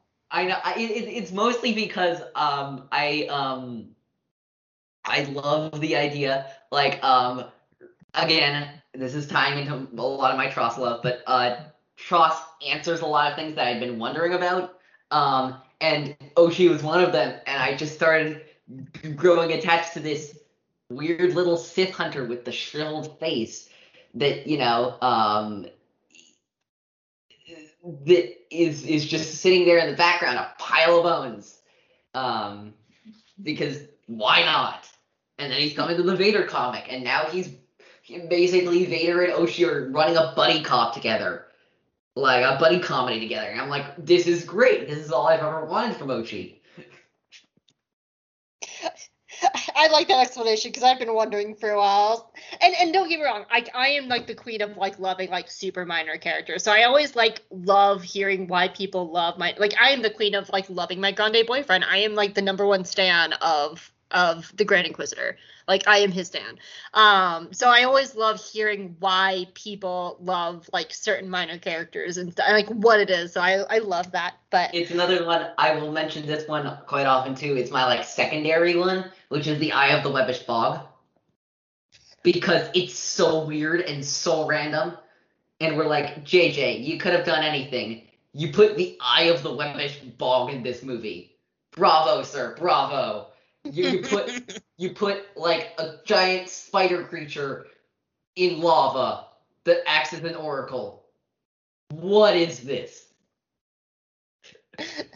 um so to bring us back, 'cause I am looking at the time. Yeah. Um did you guys have anything else for Act Three? Um, I'm good. I, I'll just I'll just add this one final line. Um, I promise I will cheat next time. And they all look at him like, I'll cheat better next time. a- and they all look at him like, you're not serious. Uh, that that's when I would just go. Can we all just agree next time we meet that we're all just gonna cheat and and yeah. and be done with it? Just just pull, just rip the band-aid off. yeah, yeah, Griff, exactly. will- Griff will kill a man and then win. you just be like, oh, you're dead. Hey, win. So, all right. So, final thoughts on the episode. Um, Eli, on a scale of one to ten, what would you rate this episode and why? And you're I- the guest, so if you want to rate it like a 15, that's fine too, because you're the guest. I would rate it probably a nine and a half out of ten. It's one of my favorite. It, I used to think it was my favorite episode of Resistance. It's probably not.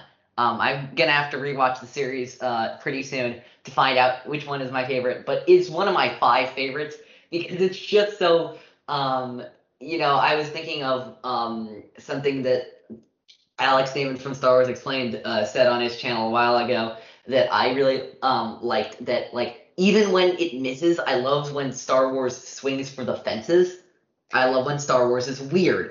I love and and I, that's very true for me. I love when Star Wars does things that is outside of what we normally see. Racing in an asteroid field, who would have guessed? I, Oh, no, yeah, I- that's what I totally was sort agree. of hoping the new the Disney Star Wars would be. A lot of Star Wars that that covered places that we since they had it and they were going to do so much stuff. I was like, we're going to get a lot of different stuff, and, And- we've only, we've gotten some different stuff, but And, and that's what um I haven't done a lot of d- diving into the High Republic, but that's what I've heard a lot of the High Republic is. Mhm. What the Chancellor has two lion guards? Yep, yep, they're great. She's a she's a shady hoe. I've been hearing some untrustworthy things about her, so yeah. Yeah. No, it, they they actually have super fascinating, really complicated politics where there are no bad guys. It's just politics, and that's why Hey. That's really. Hey, hope. I just had an idea. When we do our when we when we finish up Resistance and do our series wrap up, we should we should contact each of our guests that we've had on both seasons and and uh, ask them what their favorite episode is, so we can read off our guests' favorite episodes when we get to lot that. of them would probably be the ones they chose. Right, they would be, but you never know. Yeah. I don't Yeah. think Box Vortex is my favorite. It's one of them though. It's high up there. I and also people's like with favorite shows and stuff like i know with me like it changes like favorite often episodes or shows. so you know somebody somebody who came to we have more people coming coming on the show in season two but like somebody in season one might totally have changed their mind on an episode or after after being on our show just decided that they hated that episode now we ruined it for them. Sorry, uh, Yep. sorry for creating Darth Buggles, Allie. That's we see you knew exactly who I was talking about. sorry? Allie. We, we remember who's we remember when we crushed your soul, Allie, and we we, We love you very much. kind of regret You're it. still the reigning champion of our shows. Still reigning champion, though. I still need to send you a crown. Chris, what'd you think about this episode and why? What'd you rate it? I liked it a lot. I gave it a nine actually, because but because it this is because basically this is what I was talking about. This is what I've been talking about the whole time. This is this is my ideal format for the show. In the context of the season, I could have. We just need Tam. We need to know what's going on with Tam. We need stuff forward momentum with Tam, but it just on it uh, taken in in a vacuum i i love this episode this is this this would be like my prototype for for for this whole show So, um, I'm, in case you both noticed in the documents, I did up my score a little bit just from our conversation. Um, because you know, as I'm thinking about it, I my, my big gripe of this episode still stands. I still feel like this should have been another Ace Focus episode. That being said, it's a great little episode. There's nothing wrong with it. It's fun. It's colorful. It's exciting. We get to see the aces fly. There's a lot of racing. Like in a in a vacuum, there's absolutely nothing wrong with this episode. And as we were talking, like it, you know, there's there's a lot more going on than on the surface. Like it just could be like a little racing episode, but when you really think about like where they are, how they're str- trying to struggle to survive and stuff, it's it's a really it's a lot deeper than it lets on. So I give it an eight out of ten. I, I think this is a fantastic little episode, and I can now say this is not my least favorite episode of Resistance anymore. I went into it with this being my least favorite, and it's not anymore. It's definitely still the triple dark and fucking Jace Rucklin's very feel for the fire. Those two fucking episodes, I hate them. Well there's still a few more episodes that you might change your mind on No, I the rest of the season's solid after this. Really? Because I, I was thinking, I was thinking, no offense to anybody who likes this, but like I, I just remember Cat's Curse being quite a stinker. I don't know. We lost our damn minds next week.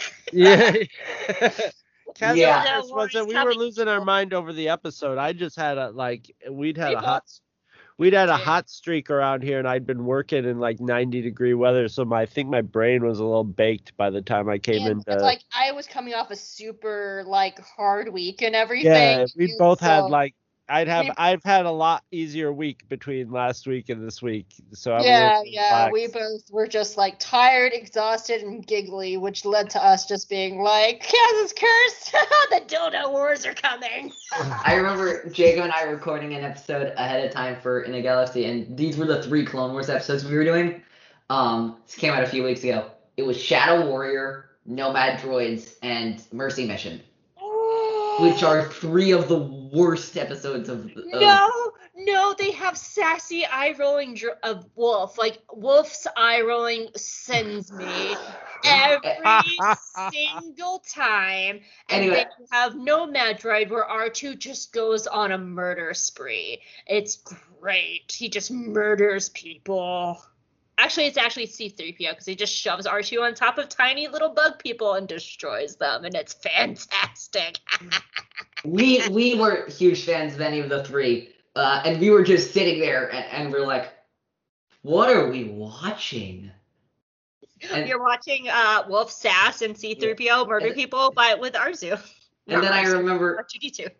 I, and then I remembered, oh yeah, Umbara's next week. Okay, back to Doom and Gloom. Mm-mm, Umbara. Dumb. Well, as always, we would love to hear your feedback on iTunes, Twitters, or on the Two True Freaks Facebook page, or on the Two True Freaks website.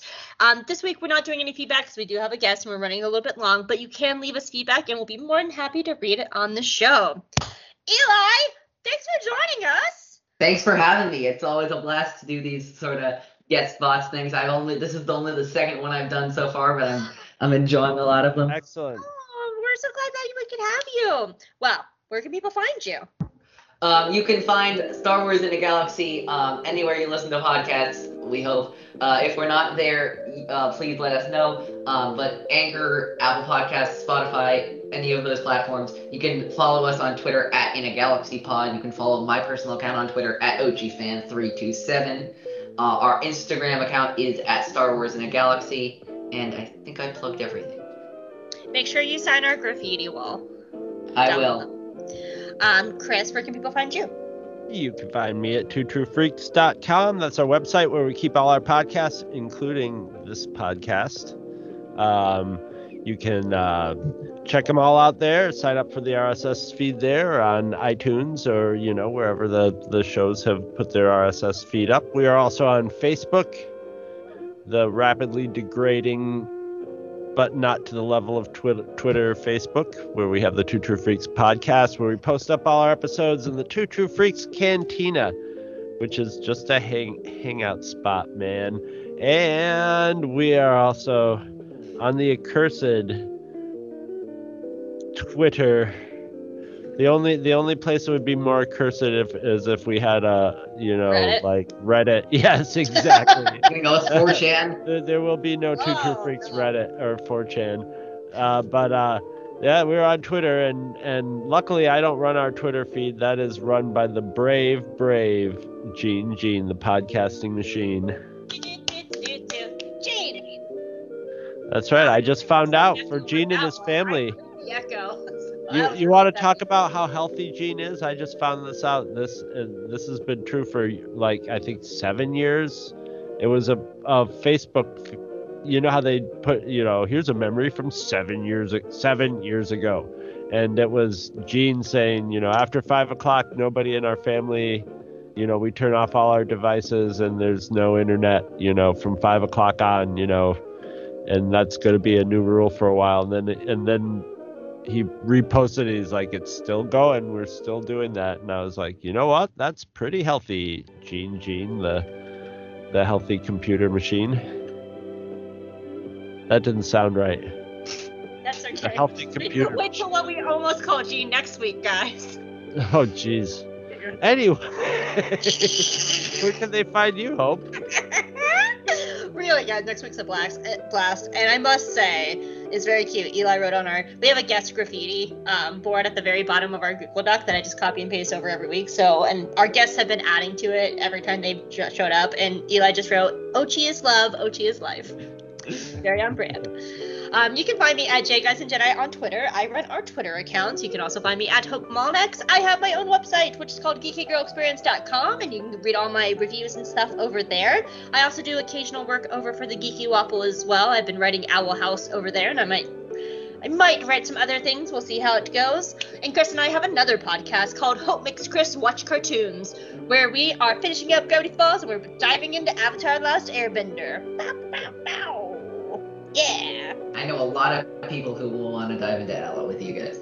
He's watching it for the first time. He's never listened to. He's never watched Avatar before, so he's actually getting into it for the first time.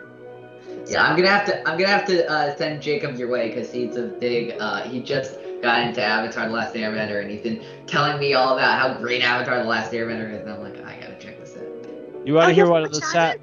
You want to hear my sad Avatar: The Airbender story? Is back in 2009, whatever the Dragon Con uh, was that we met at Hope at the at the at that same thing with George Krstic there, who was a, a Clone Wars writer, and he had been taken from Clone Wars, or he'd he'd come from Avatar to Clone Wars, and uh, Scott Gardner, my podcasting partner, and I were talking to him, and he was like, "Oh yeah, I used to work on Avatar: The Last Airbender," and we were just like, "Huh?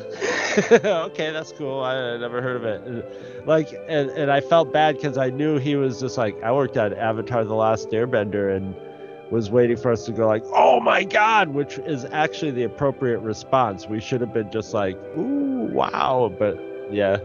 I, I always feel bad that we had no idea. I feel bad because uh, it's just like now I know, you know. I, I had a, a, an avatar writer right in front of me, and he was very friendly and like wanted to hang out and chat. and I had an opportunity. and you fucked All we up. talked about was Tron. well, Eli, thank you so much for being on the show, and you're welcome back anytime, honey. Yes. Thank you so much for having me on. I I really appreciate it. All right, you guys, well, come back next week as we lose our fucking minds next week. Have fun with Kaz's At least we, yeah, at least we can tell you it's it's It's a show it's- next it's, week. It's, it's, it's, it's an episode. It's an episode. So, bye. Dildo. Say, say bye, goodbye. Oh, bye. Bye. Yay, that was fun. Absolutely. Visit our website at twotruefreaks.com. Two True Freaks is always spelled T W O T R U E F R E A K S. You can email Two True Freaks directly at twotruefreaks at gmail.com. Two True Freaks and all of its excellent affiliates are available on iTunes, and you can choose to subscribe to either the entire network if you wish, or pick whichever individual shows you want to follow. We have so many shows to choose from, there's just bound to be one that appeals to your particular fandom. Just search Two True Freaks with an exclamation mark at the end, space, and the number two. You can find Two True Freaks on Facebook. Just search for Two True Freaks. If you ever leave your house and you actually have friends, why don't you tell them about Two True Freaks? If you've enjoyed our show, please won't you take a moment to rate us on iTunes? That helps others find the show too. Thanks for listening. And join us every Monday for new episodes of Two True Freaks.